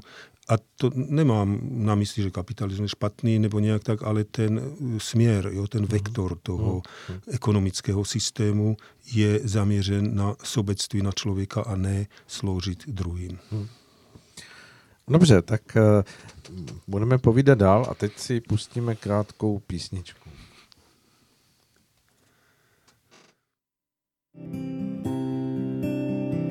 Anděli noční, sladké zapomnění,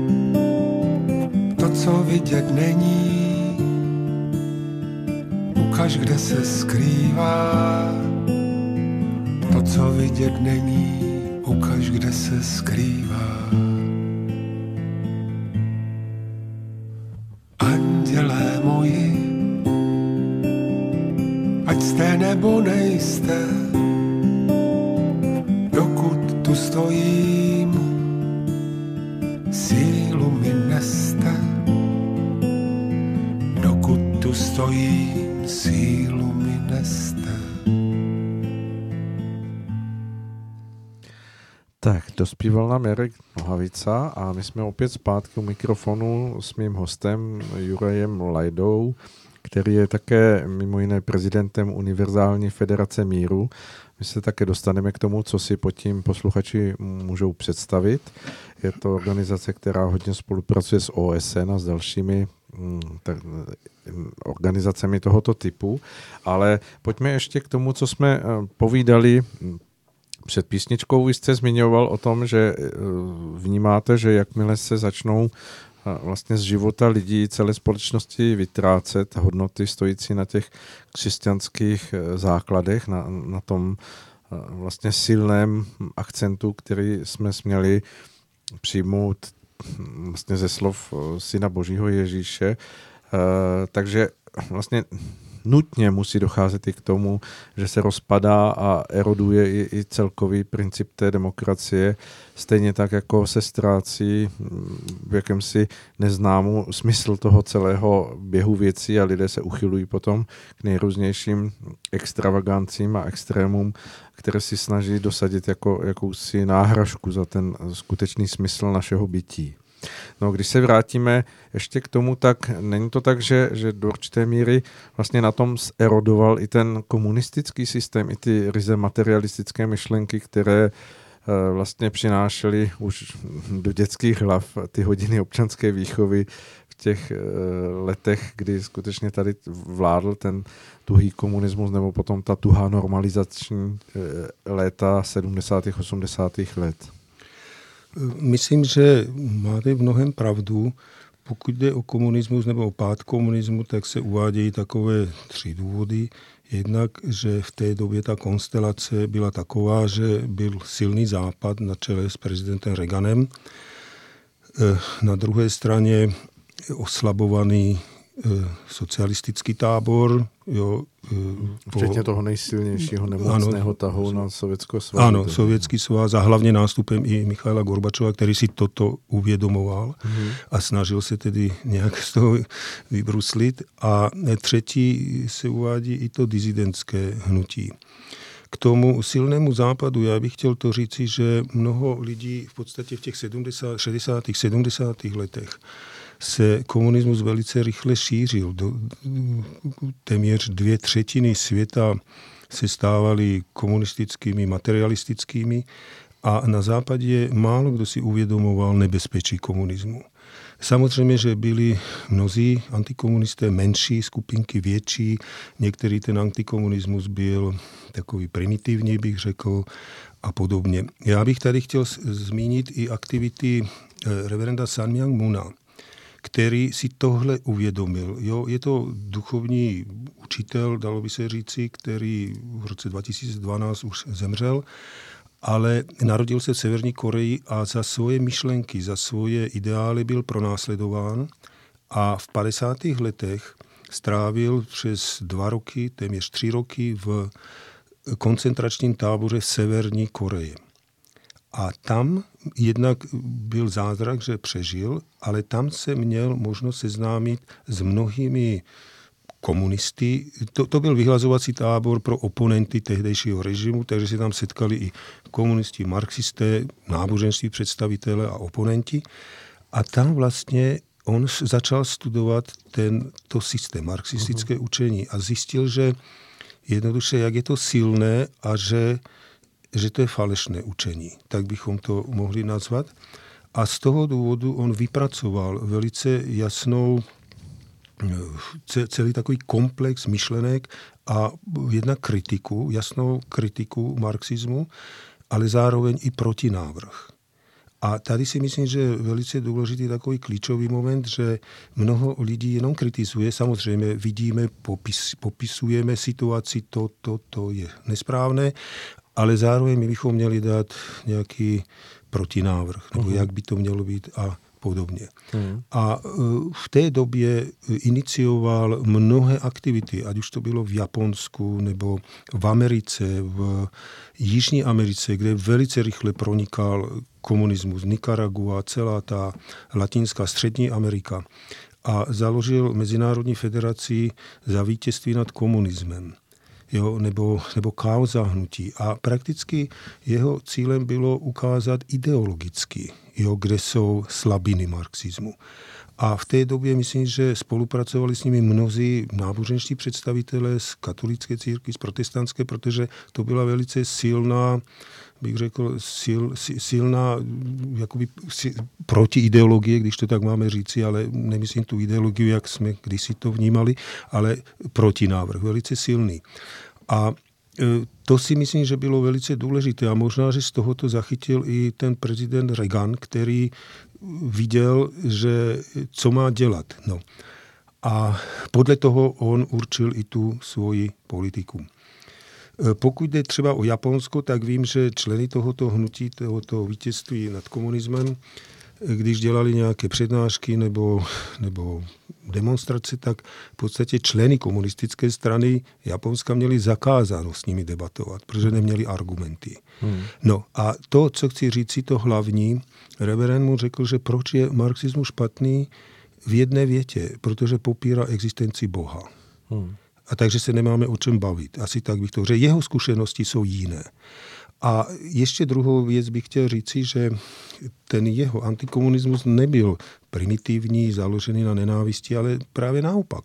On chtěl osvobodit ty lidi. A po pádu komunismu byl to on, který začal veliké iniciativy v tom postsovětském bloku. Setkal se s Gorbačevem, který osnoval na něho osnoval na něho atentát a zkrátka dokonce i s Kim Ir-senem, jo, severokorejským vůdcem, kteří, kteří proti němu, kteří brojili ve světě a podobně. Ale to chci říct, že my potřebujeme vízi, my potřebujeme se dostat dál. Hmm. A ta koncepce je taková, když mluvíme demokracie, komunismus, kdo je lepší, no tak ten komunismus to je evidentní, že to tak nefunguje. Ale ani ta demokracie není ideální systém, jo, a my potřebujeme jako něco, co, co tyhle problémy vyřeší. A samozřejmě demokracie je lepší než ten komunismus, abych to takto zase, aby z toho nevyplynulo, jo, že, že to je na stejné rovině. Ale kdybych to měl připodobnit takovým biblickým příběhem, je to jakoby úplně na začátku v té zahradě Eden, nebo už po vyhnání z ráje, byl Kain a Abel. A ten Kain zabil Abela. A jakoby to nějak ta nenávist, ten konflikt, jo, jakoby přetrvával v těch dějinách lidstva. A teďka je na nás, Eh, aby se tyhle dvě stránky sjednotily a tam je velice důležitá ta role toho rodiče. Protože Kain a Abel oba byli děti Adama a Evy, když to řeknu jako obrazně. Jo? Uh-huh. To znamená, že ty rodiče, i když mají jednoho skvělého syna a druhého třeba darebáka, tak oni ho nemohou zapudit nebo nějak tak, ale musí hledat nějaký způsob, jak dát ty dva syny, ty dvě děti dohromady. Hmm. A tím se dostávám k tomu, že my potřebujeme tuto postavu těch rodičů nebo tu vizi nebo tu filozofii, která tohle přináší pro řešení každodenních problémů. Jak se díváte v kontextu dnešní doby právě na to, co říkáte tom mm, jakémsi snažení mladých lidí, kteří se angažují právě v tom jakémsi svém vidění světa i ve vztahu k budoucnosti, kterou asi není těžko vidět eh, spíš jako v těch eh, horších výhledech, ať už je to ekologie nebo vůbec nastavení toho celkového mm, směřování eh, společnosti. Jak vidíte ty snahy, které právě akcentují třeba ekologii nebo spojují toto snažení i zase znovu s jakými si pronikajícími levicovými názory. Eh, myslíte, že to je selhání rodičů, anebo, nebo to vnímáte, že to je proces, ve kterém prostě eh, mladý člověk musí nějak eh, uzrát a posunout se, aby naplnil vlastně slova Vincenta Churchilla, který říká, že je člověk, který ve svých nějakých nácti nebo 20 letech není socialistou, Hm, tak nemá srdce a když ve 40 letech a víš, je stále ještě socialistou, tak nemá rozum. Jasně. Eh, já bych to řekl tak, že eh, je v povaze každého člověka touha po určitém ideálu. To, že se mladí lidé angažují, to bych řekl, že je takový přirozený proces, je to dobré, že chtějí něco změnit nebo pocitují, že něco není správné. Na druhé straně bych to řekl velice stručně, že problémy světa se nedají vyřešit pouze lidským úsilím. Že my potřebujeme tu vertikálu.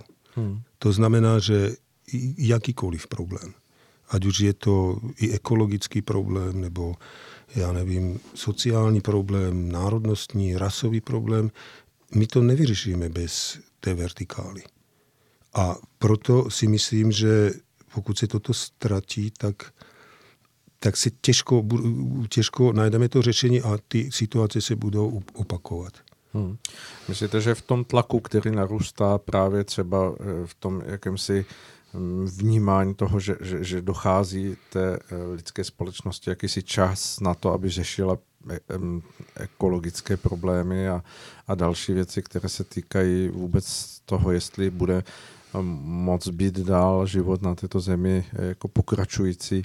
Eh, jestli, jestli v tomto tlaku mm, jako je prostor k tomu naslouchání mm, těmto eh, záležitostem, které zmiňujete vy, jestli, jestli tam je půda pro to, aby tito mladí lidé vůbec vzali v potaz něco takového, mm, že je tady jakási vertikále, jak zmiňujete, nebo prostě ještě něco vyššího, duchovnějšího, co, co by mělo být eh, tím náhledem na to řešení problémů. Já myslím, že ta situace je alarmující, to jako objektivně, bez nějakých emocí. A vždycky jsou dvě možnosti, jak to člověk řeší.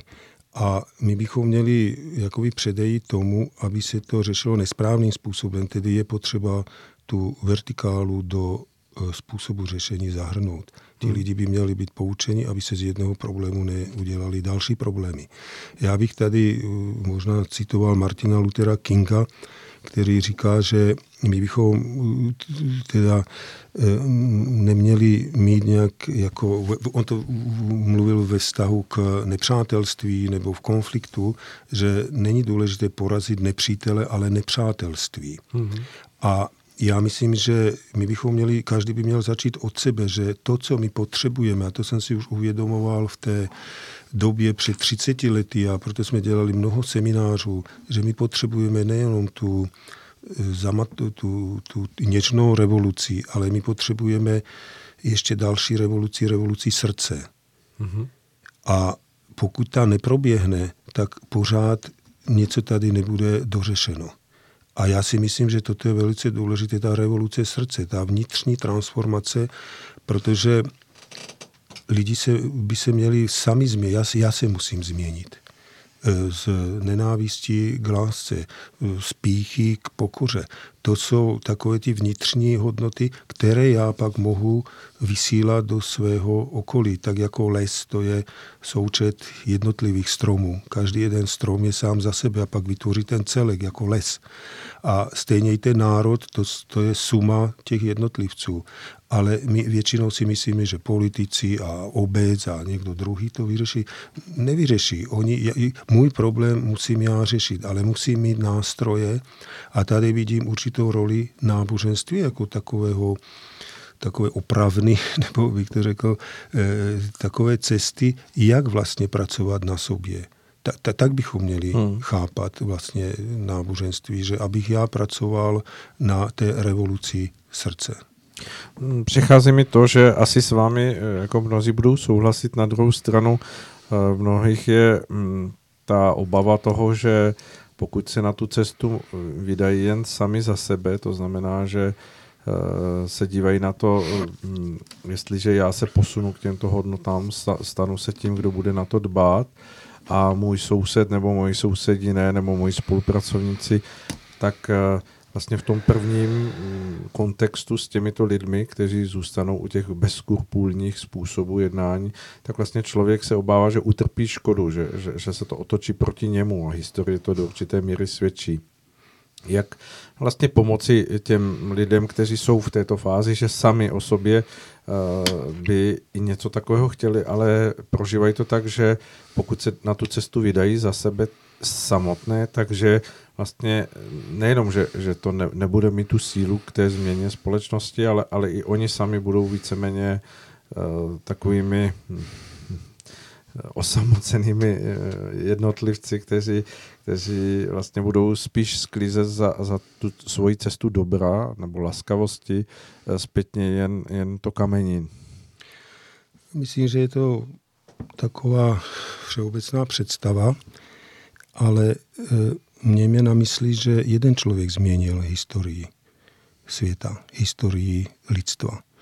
A bylo to na základě toho, že že měl silnou víru a i když jsou jednotlivci, tak je důležité, jestli mám ten zdroj, jestli mám tu vertikálu já, jestli je silná.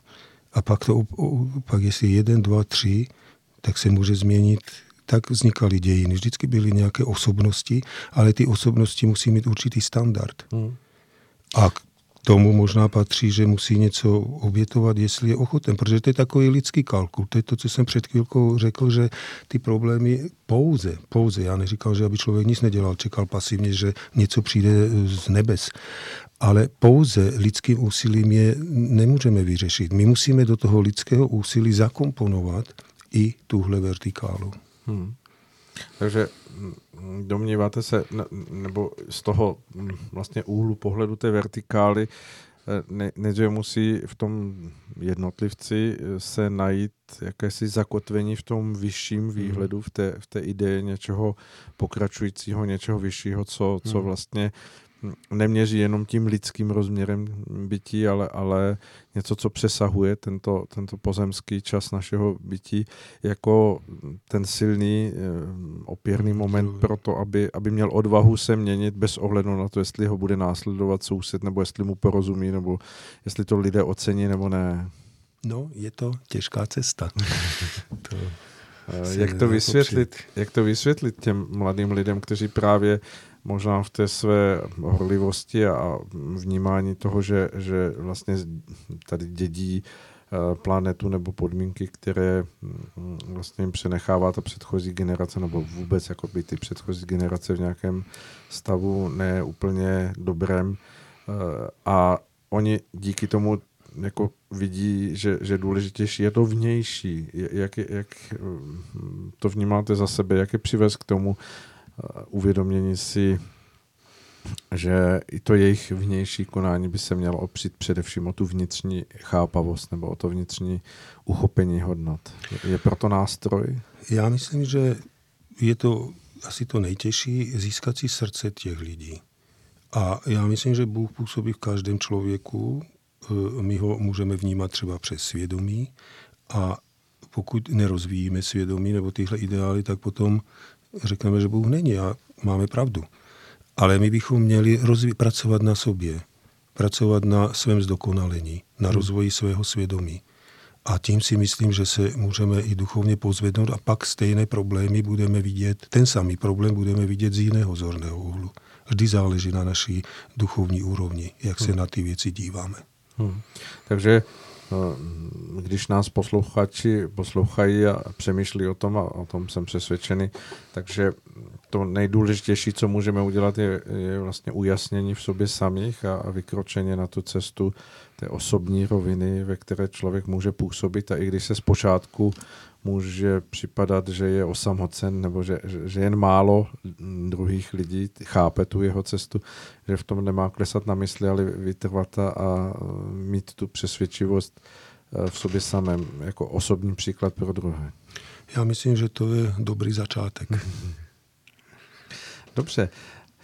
Eh, já jsem nesmírně rád, že eh, tady o tom hovoříme, protože hm, když se znovu ještě oklikou vrátím k tomu, co člověk může eh, v současné době vnímat z těch eh, různých rekapitulací, ať už to jsou obyčejní lidé nebo osobnosti po těch 30 letech, tak se nemohu bránit tomu, že v celku hodně lidí se vlastně dívá na ten čas jako do určité míry čas prožívání jaké, jakéhosi zklamání nebo hmm. jakési eh, nenaplněnosti eh, a eh, možná vlastně se tady ty dvě spojnice přibližují tomu, že, že ta nenaplněnost samozřejmě jde ruku v ruce s tím nepochopením toho, toho, toho co vy nazýváte tou vertikálou člověka, hmm. která skutečně vede potom k tomu, mm, k té revoluci srdce, k tomu pojmu Eh, který vlastně vy zmiňujete. Já bych možná v této souvislosti zmínil takové tři body, že jak by se mohla ta společnost začít vyvíjet nebo jak uh-huh. na mhm. tom pracovat. Ano. Jo, my máme vemu závislost, tak jsou takové různé situace. První je závislost, jsem na někom závislý, druhé je, jsem nezávislý, ale třetí, co si já myslím, že by mohlo být dobré, vzájemná závislost. Uh-huh. Jako v manželství. Mm-hmm. Jo, muž je závislý na ženě, žena je závislá na mužovi, na manželovi a stejně děti na rodičích, rodiče na dětech. Mm-hmm. Tedy vzájemná závislost. Tím pádem e, vlastně jsou dva zapojení, ale to je možné tehdy, když jeden i druhý mají společný cíl, mají centrum. A to je ta vertikála. Když já to centrum nemám, tak není důvod, abych já byl s někým komunikoval. Jo? Nás musí něco vést, společný cíl. Mm-hmm. Takže já bych dal jako v angličtině to je interdependence, vzájemná závislost. Z toho vyplývá, to je možná takový vnitřní aspekt, toho vyplývá, bych řekl, ekonomická stránka věci nebo rozměr nebo úroveň ekonomiky, vzájemná prosperita. Protože já chci, aby prosperovala moje manželka, ona chce, abych já prosperoval. Ale ten postoj je, že já to přeji. Jo. Já, já nejsem sobecký mhm. individualista a tam v té chvíli nastává konflikt. Takže kdybychom měli jako ten druhý bod té ekonomice, vzájemná prosperita, to by mělo přinést ob, obě stranám prosperitu. No a to třetí, co je možná to základní, eh, všeobecně sdílené hodnoty. My musíme, nás musí něco spojovat A to jsou ty hodnoty, které jsou všeobecně, univerzálně sdílené. Já nevím, jakoby zachránit člověka, který se topí v řece, to je všeobecná hodnota, bych řekl. Jo, jestli to to indiáni, nebo eskimáci, nebo západní, nebo východní, nebo rasa, jako to je hodnota, kterou třeba lidstvo jako takové uznává. Mm-hmm. Si myslím, to je jenom takový příklad. Jo? Ano, ano. A my musíme najít ty sdílené všeobecné hodnoty univerzální, bez ohledu na denominaci, nebo světový názor, nebo tak, musí něco existovat v této oblasti eh, duchovních hodnot. Tak jako, já nevím, dva a dva je čtyři, tak to je jedno, jestli je to v Americe, v Japonsku nebo u nás, tak pořád je dva a dva čtyři jako určitá hodnota. No a z toho mě už možná to poslední, ta poslední věta vyplývá, že lidstvo, kdybychom vnímali lidstvo jako jednu rodinu pod vládou Boha. Protože nakonec to tak je. Mm-hmm. Jo, protože na počátku, jestli někdo věří, nebo nevěří, je teista nebo ateistou, to listu má jeden původ. Musel být na pořádku jeden muž a jedna žena. To už jedno, jestli se jmenoval Adam, Eva, to už dobře, ale někde byl ten začátek. Mm-hmm. A samozřejmě, že miliony, miliardy let se to všechno rozvíjelo. Je nás strašně moc, 7,6 miliardy, ale ten začátek je jeden. Hmm. Dá se říct tedy, že ta hmm, stávající situace, eh, ve které se nacházíme, tak jakkoliv se hovoří o tom růstu HDP a hmm. Eh, různých bonitách, které přináší ten, ten materiální rozvoj společnosti, eh, stále vlastně troskotá znovu a znovu na tom stejném a to je hm, jakési proniknutí těch, těch skutečných hodnot do toho každodenního života. My jsme tady hovořili minule eh, s panem Kuchařem, který byl hostem mm-hmm. toho našeho eh, předchozího vysílání, které jsme měli, to už je teďka měsíc, bylo to ještě před Českou konferencí, o tom, že, že jsou věci, které když se stanou zvyklostmi, tak se najednou stávají obecnou hodnotou. A říkali jsme to na tom příkladu, že je to tak, že jestliže hmm, sice jedete podle pravidel vozem na eh, silnici a mm, jedete vlastně v, mm, na hlavní silnici a z té hlavní silnice v protisměru někdo chce odbočit přes ten váš mm.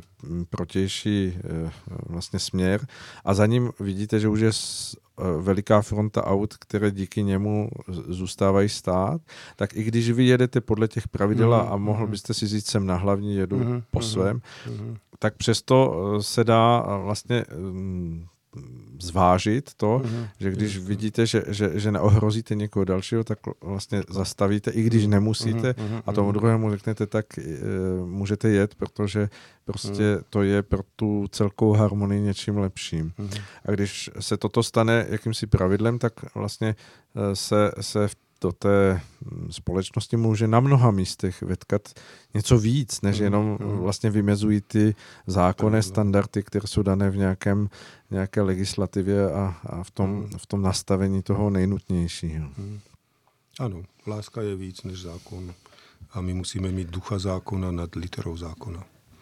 Bavili jsme se s jedním přítelem před nedávnou dobou o tom, jestli vlastně to celé nestoná na tom, že eh, vedle všech těch ministerstev a těch institucí, které máme, eh, vlastně to nejdůležitější ministerstvo chybí, jestli by to nemělo být ministerstvo ohledu plnosti, které by vytvářelo podmínky pro to, aby si lidé uvědomovali, že vlastně ten vztah eh, přes to, co můžeme v jakési laskavosti nabídnout druhým, je vlastně tím, kde se mohou rozproudit ty, ty podněty hmm. k tomu, aby druzí směli prožívat tu svoji vlastní revoluci srdce. Hmm.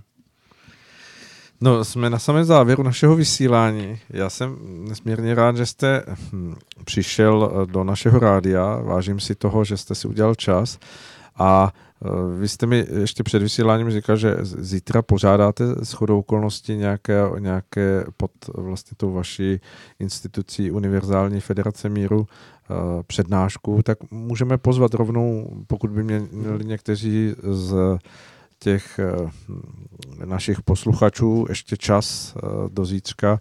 A zajímalo by mě to, tak, tak řekněte jedním slovem nebo jednou větou, o, o, o čem to bude a co to bude?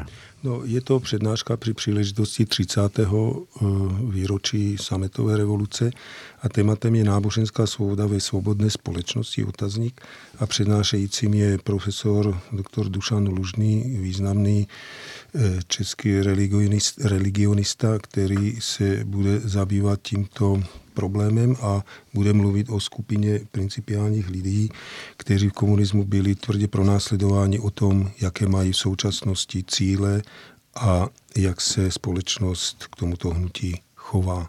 Hmm. Takže kdo má zájem, je srdečně zván. Takže eh, milí posluchači, pokud vás to zaujalo, protože to téma je, myslím, hodně aktuální, že, že stále, stále je mm, to, nad čím se zabývat, jakou úlohu má ta vnitřní rovina usilujících lidí o, o společenské prožívání, společenský život eh, nesmírně mm, aktuální rovinu, tak eh, pokud, pokud vás toto zaujalo, tak eh, se můžete dostavit a teď řekněme kde a kdy. Ano, je to 21. listopadu, tedy zítra, zítra. ve čtvrtek 17.30 ano. A je to v Praze, Praze 1 na, v pasáži Hybernská, nebo Hybernská 24. Mm-hmm. A je to v třetím patře vpravo, jo, tam je ambasáda míru. Mm-hmm. Takže pokud by někdo měl zájem, už asi těžko se zaregistruje, mm-hmm. ale je srdečně zván, může, může přijít. Dobře. Takže, milí posluchači, pokud vás to zaujalo, můžete zítra si udělat čas a eh, vyrazit se eh, zúčastnit této přednášky. Z našeho rádia to pro tuto chvíli eh, taška všechno. Já nesmírně děkuji panu Lajdovi, děkuji. Jo, děkuji za pozvání. A uh, nezbývá mi, než eh, se s vámi rozloučit s tím, že připomenu, že celým dnešním večerem vás provázel Aleš Svoboda jako moderátor mm, Mariana Kechlibara i vlastně hosta v druhé části pana Lajdy a u technického pultu seděl Jakub Žajdlík a obsluhoval všechno to, co mělo správně zaznít a nezaznělo. Pokud se vám to nezdálo, tak napište jemu a e, budeme nesmírně rádi, pokud e, si nás poslechnete nejenom takto naživo, ale e, vlastně záznamy našich pořadů jsou v archivu našeho rádia, případně můžete najít i na YouTube zveřejněných poslechových záznamech, které postupně přidáváme na náš profil na YouTube. To je úplně všechno, přeji vám krásný večer a přeji vám, ať se vám i v těchto podzimních časech daří všechno, co nejprozářeněji nejjasněji, abyste vnímali, že eh, podzim a zima se brzy překlopí a bude zase jaro. Loučím se s naším hm, heslem, věřme, že bude lépe a dělejme všechno tak, aby lépe bylo. Krásný večer.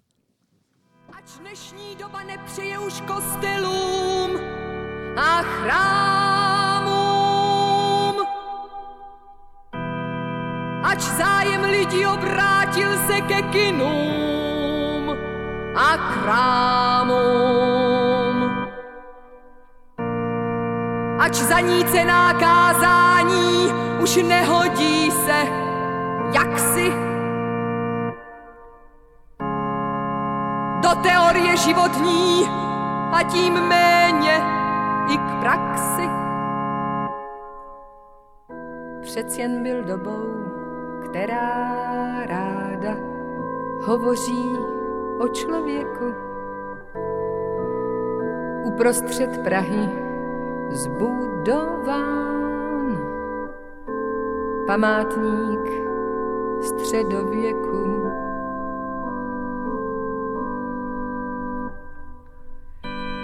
A ten, který v tom kostelíku oblíben býval u farníků, pro plamenná svá kázání.